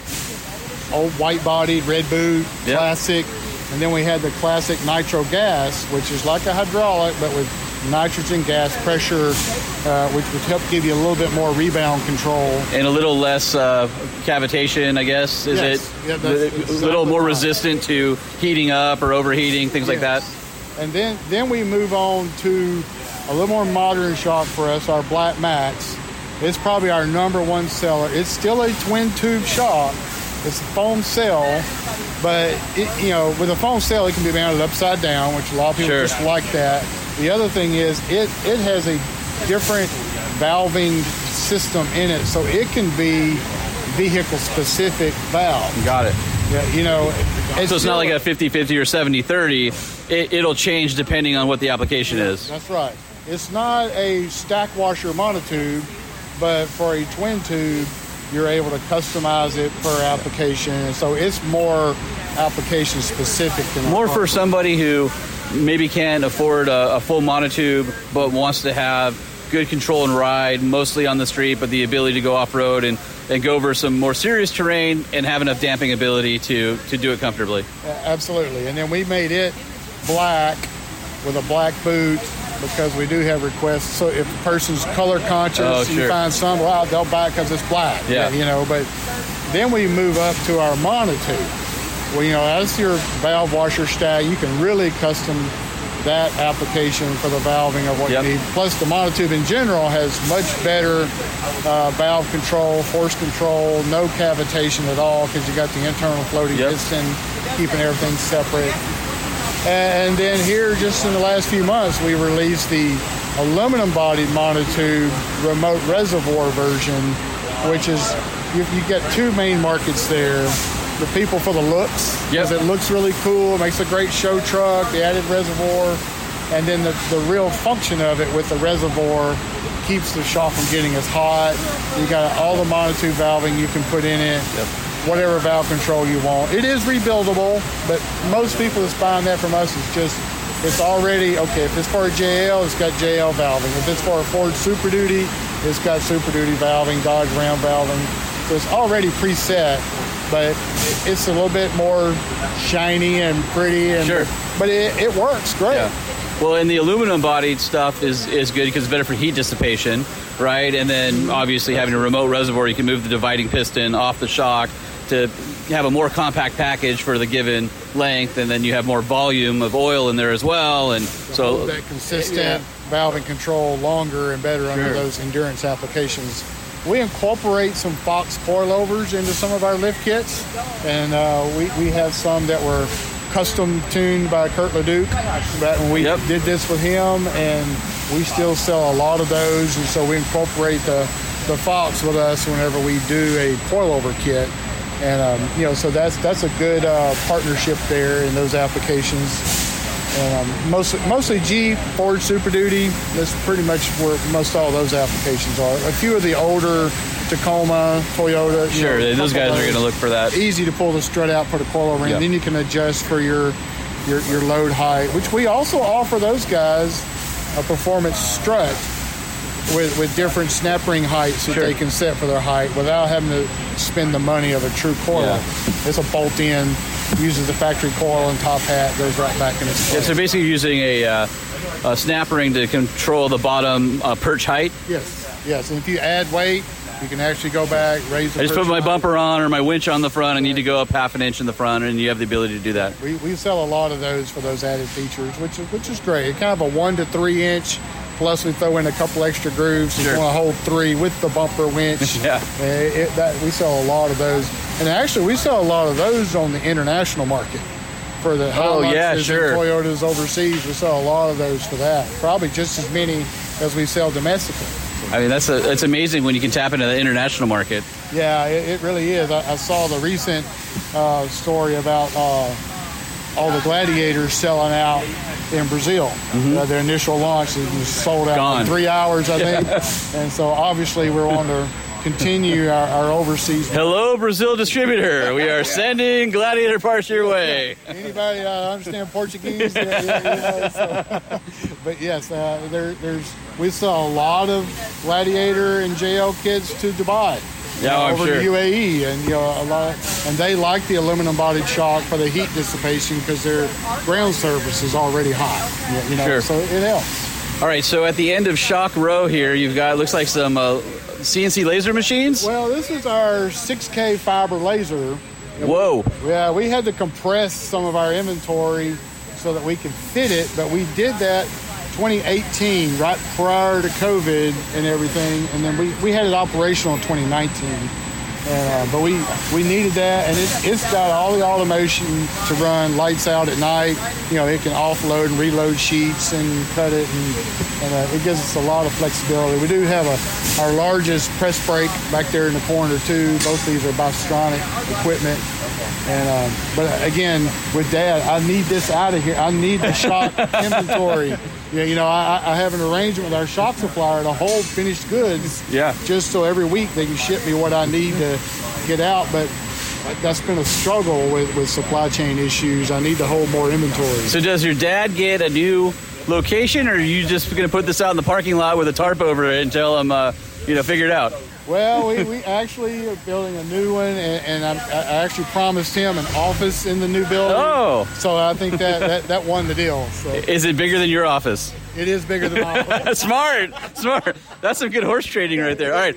So I, I'm noticing as I'm looking around, we, we walked by. You, you were telling me your dad was a carpenter before he was a welder, and there's these old pallet racks that are handmade that are almost 50 years old that are made out of wood, and ar- scattered about the campus are little treasures.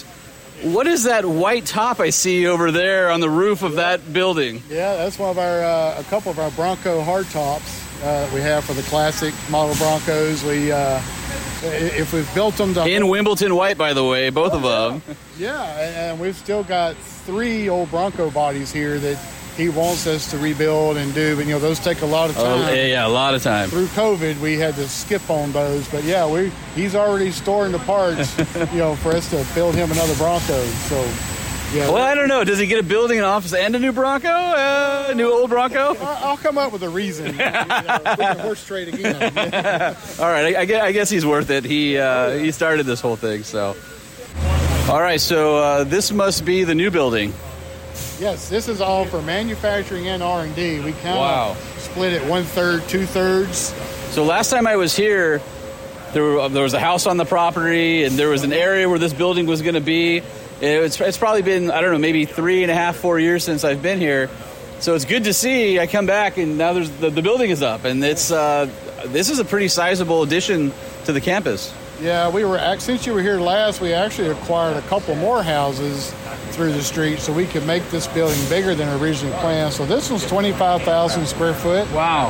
Uh, it, it, it it does tie back to our original facilities. It just fits right up in the corner of everything, so we can drive forklift through or whatever. we And this need is what to. they would call a clear span building.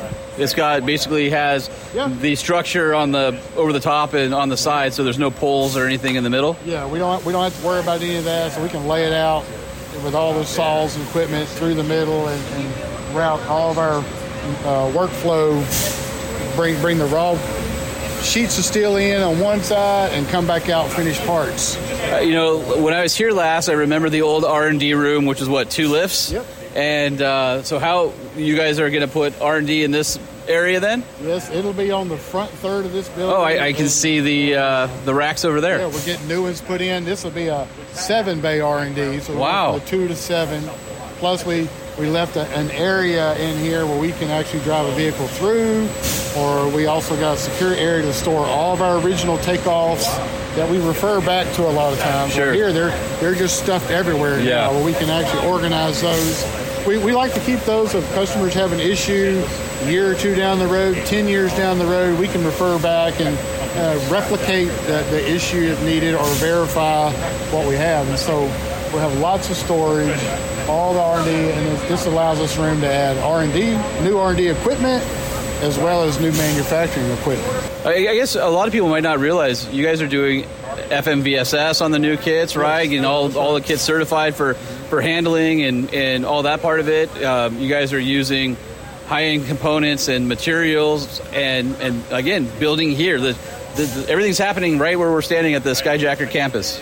like, like you referred to, one of the things that we try to be absolutely certain of is that vehicles going to continue to operate safely on the highway. We all want to go off road and have fun. Yeah, absolutely. But we all are a little bit more forgiving if something happens off road. But on the highway, it's it's got to function properly. All these vehicles come today with electronic stability control, and we've got to be sure that's going to continue to function correctly. No lights. Yeah, Right, right. Even with our lift, it, it still needs to function. I mean, you well, occasionally you may get a flicker of an ABS, but that means it's doing what it's supposed to to correct anything. And so we, we, we do test. We most of these we are personally vested owner operator of a vehicle. Sure. You know, I've got the new Tundra. My son's got the 21 F-150. Dad's got the GM 1500. We own a 3500. We most all of us in the family, which there's 12 family work here, we pretty much all own something. And you're that driving we're them doing. every day, so you Right. guys are being able to test them in the real world. Real work conditions. Senior, you were going to, uh, you wanted to add anything to that? Oh, I agree with him 100%. I'll say this on this, this the testing. We have never had one fail on the first try because we've driven nearly every one of them and Yeah. tested them. And old boy, one, one time, what was old boy's name at driving? Steve? Tyler. Yeah, Tyler said one time, he said, well, Lonnie said, uh, on this new Jeep right here, they fared, they seldom ever pass on the first test. I said, this one will. He said, you serious? I said, I'm serious.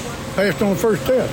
Well, that goes down to the engineering acumen that you guys are putting into the kits, and you know, it's not just you know some you know shade tree mechanic that's welding you know, lift blocks on top of axle. You guys have fully engineered kits with advanced machinery, computers, equipment, CNC, right here in Louisiana. It's, it's amazing to see how, how far you guys have grown and, and even the investment that you continue to make not only in the in the company but in the resources the company has to move forward and operate in what's going to be a more you know technologically complex market as it comes to lifting vehicles in, in the future. All right, so now we're standing uh, in the, the far part of the new building where new R and D is, and you've got you know, basically the wood framing for all the offices and the bathrooms and everything. You've got storage off to the side that'll be specific for R&D. I'm looking at uh, three post hoists here, four post uh, hoists, and then you guys will have the other ones coming in for the old R&D facility. But Yes. it looks like you've got plenty of room to, I don't know, walk around now and drive vehicles around or... Yeah, uh, it's ev- pretty every awesome. lift can have its own work cart as it's being staged or worked on. Whatever parts it needs is right there. Uh, we, we left two bays with no lift, so if it's something we need to do on the ground, Yeah. like maybe in rebuilding a motor in an alternate venture rig, Right, and you don't want to taking up your lift. Yeah, we don't need to have it on the lift, so we just got options. that We can drive all the way through into the other building if there's something that needs to come through, or if we're bringing a pallet load of bumpers from somebody in here, we can port lift them in here. But everybody's getting, it's got its own work parts. We'll be able to have all of our dynos and test equipment right here along the wall in front of the lift, so we can take a shock off, dyno it, put it back on, take that new truck back to the dealer. Yeah, you sure. know, we have good relationship with all of our current dealers, to, local dealers that allow us to borrow these vehicles. And So one of the things about new buildings, uh, you- I don't know if you guys can hear it right now, but uh, it's loud because there's a epic thunderstorm rolling overhead. So coming from Southern California, we really just don't get awesome weather like this. we don't have electricity in here yet, but we are in the dry. And of course, that's the electricity is part of supply chain issues. That'll get in here, and we're we're we're getting all the walls put in. We'll have room for more designers in these offices here. Of course, we've got Dad's office. Dillard's got an office whi- which helps run R and D with Dad. And uh, but yeah, we got a lot of room to expand uh, the talents that can be in. Because as we sat down, like I said years ago, we said, well, we need space, we need equipment, and we need people. Yeah. And, and as soon as we get this building finished, then we can actually put a few more bodies in here with the right skill sets that, that, that help us expand and keep multiple projects going on at one time. All right, so uh, where to next? Well, it's about time to get some lunch. All right, well then uh, I'm not going to argue with that. Uh, Lonnie, appreciate uh, your time. This has been great to, to walk through, especially since last time I was here and see the progress. And again, if uh, anybody out there is looking for uh, lift kits, suspension, so go to skyjacker.com. Um, and again, you guys have SKUs and part numbers for a lot of the vintage stuff that many of the other competitors that aren't making anymore. So, you know, if you want a lift kit on your old square body Chevy or, or your old Scout or any of that, you guys want to check out Skyjacker and, and support a really great legacy business of, that's still family owned in the off road industry. And, th- these guys are the real deal. So appreciate your time. And, uh, well, I'm going to see you at lunch, but everybody else will see you on the trail. Holman, thank you for bringing us that uh, audio. I was just on skyjacker.com and fell in love with a uh, T307PK-M 7-inch suspension lift kit for a 1983 Toyota pickup. Are you trying to find a 83 Toyota pickup? Uh, I'm going to buy the suspension and then I'm going to buy you the wait- truck to match. Okay, got it. Yeah. God, that, that definitely seems like the right order of operations right there. no, uh, I think you can hear that uh, Skyjacker is the, They're the real deal. They're the real deal. They're good old boys and from Louisiana. But that being said, they're making great products, made in America, family-owned business, like all the things that you want to check off your box, uh, and the things you want to support and the people you want to support. And they just couldn't be a, a nicer, better family. I, like I said, I've known them for you know probably uh, close to two decades and uh, it's so awesome. You know, obviously supply chain and COVID and inflation and all the things happening. Although I bet they There's- were less affected by that, right? Well, but I'm just saying to see them go through those waters and still come out the other side expanding, uh, hiring more people, investing in their community. And then not selling out, and you know, Lonnie said that they've had offer after offer after offer, and he's like, "No, we love what we do. Like this, this is our family legacy, and we're we're not- not interested in selling." Like he said, "I it would have to be you know some stupid amount of money or something." But that again, they're not that's not why they're doing it. They're not in it for the money. They're not in it for the flip. They're in it because they want to see their next generation have something to to take, uh, you know, and run with. So uh, again, skyjacker.com. Check them out if uh, you guys got a truck. Great people, great products. Really love those guys, and, and hopefully they give you a little insight into uh, uh, USA manufacturing down the south. And also, we ate catfish for lunch. It was great. I knew you were going to somehow. And a po' boy. I knew uh, somehow it was going to come. I knew because you And went out here's to the lunch problem. afterwards. Yeah, here's the problem. You go up to where the drinks are, and on one side is sweet tea, and the other side is Dr. Pepper. How do you decide? Dr. Pepper. Or sweet tea sometimes. I don't think I don't like tea, so. Oh, well, okay. Not you then. The, the rest of us. yeah. The truck show, the truck All right, well, we haven't heard from you guys in a while, so uh, give us a call 657 205 6105 and uh, leave a message on the five star hotline that still has the original message that we recorded four years ago. And uh, That's not haven't lazy, changed. that's on purpose.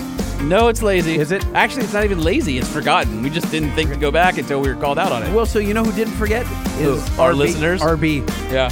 My God, does he leave? Uh, he's prolific. Leaves us a lot of messages. Uh, but we can't play all RB messages. Well, he, and he doesn't leave them on the five star hotline. He leaves them at truckshowpodcast at gmail.com. So, Ray, keep leaving your messages. We just won't read them all at once. and we read them all. We read them all. We, do- we do. We're gonna spread them out. Truckshowpodcast at gmail.com. Yeah, truckshowpodcast at gmail.com. I'm at LBC Lightning. He's at Sean P. Holman, and he's Jeepless. Jeepless for now. I am Jeepless. I'm going to change my Instagram to Jeepless and HB. That sounds like a, a bad uh, girly movie.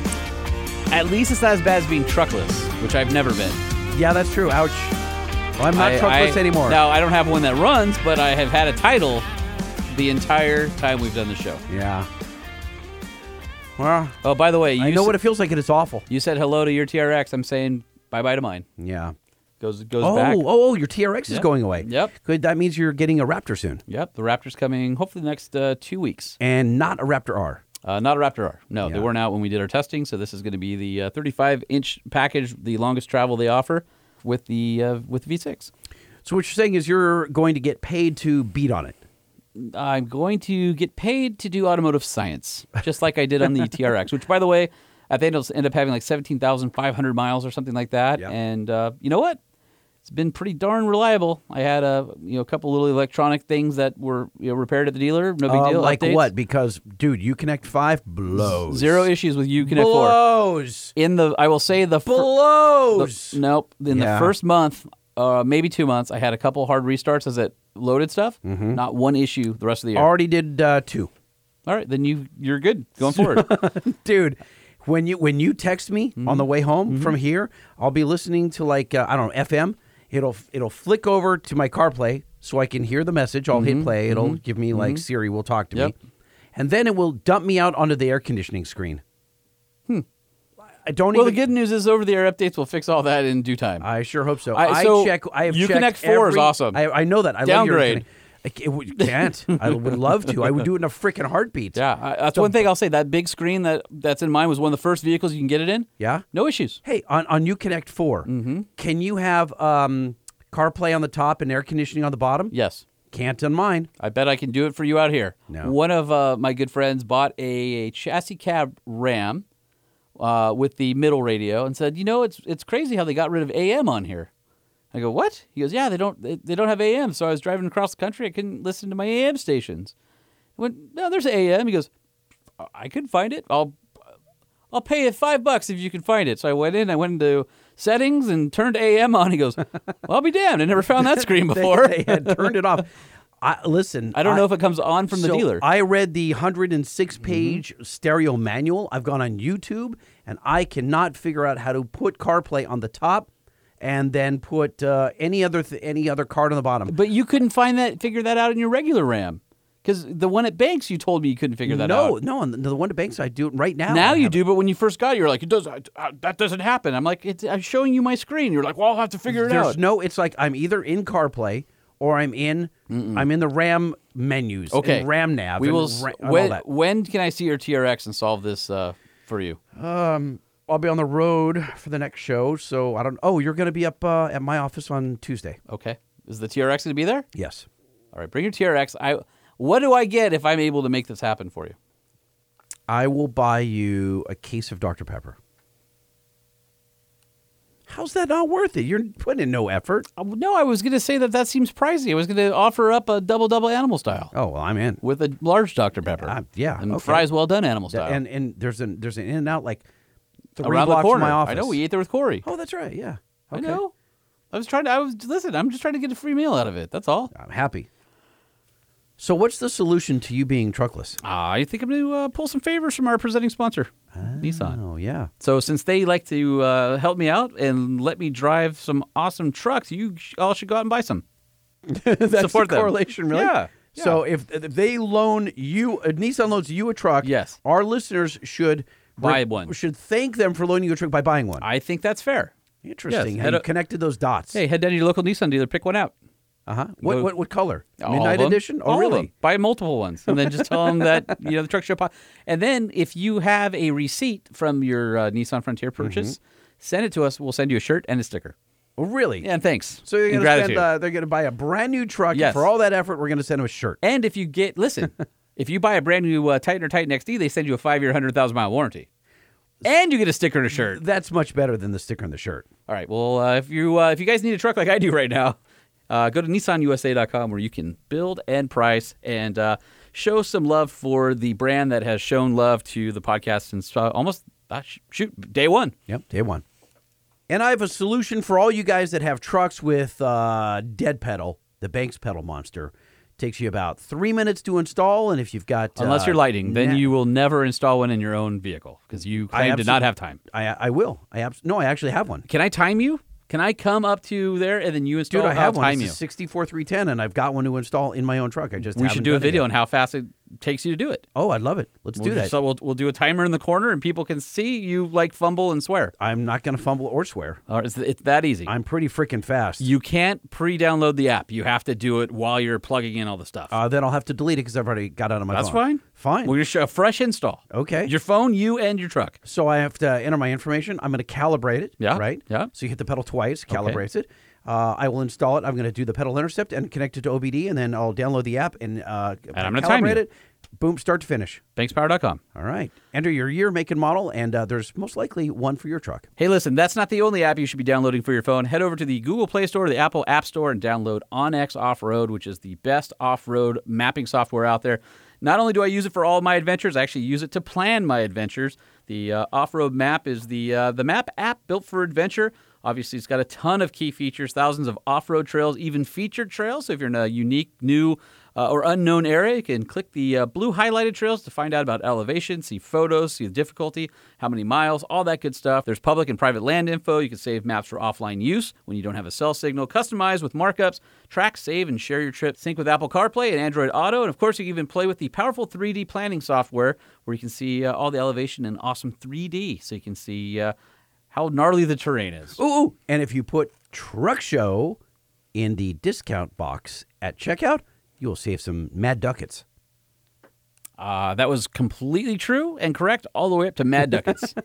Truck show on the discount code. All right. Hey, you guys want to go camping with us? We're going to be um, out in Holcomb Valley, which is near Big Bear, California. And if you know anything about Big Bear, it's scenic and beautiful. September 9th through 11th, it's called the Toyo Trail Pass. We want you to go to toyotires.com slash trail pass. That's toyotires.com slash trail pass. You've got uh, free overnight camping, tons of workshops. I'm going to be speaking a little bit, drinking a little bit. Uh, they've got photography workshops, tire Water, of 101. course, to stay hydrated while you're Mm, that's camping, exactly right. right? Camp camp cooking demos. I'm sure that'll be home. Uh, we got a bunch of display rigs, vendors, um, movie night for the family, huge raffle, like 20K in prizes. So anyway, toyotires.com slash trail pass. Hang out with Holman and I September 9 through 11 in uh, Holcomb Valley near Big Bear. Well done. See you up there. All right, 10-4. But we have a show before then, so see you then first, Uh, I'll see you in a week. and then see you after that. Okay. The Truck Show Podcast is a production of Motor Trend Group. This podcast was created and produced by Sean Holman and Jay Tillis, with production elements by DJ Omar Khan. If you like what you've heard, please head over to Apple Podcasts and give us a five star rating. And if you're a fan of the Truck Show Podcast, we encourage you to visit and patronize our sponsors. I blah blah blah blah blah blah.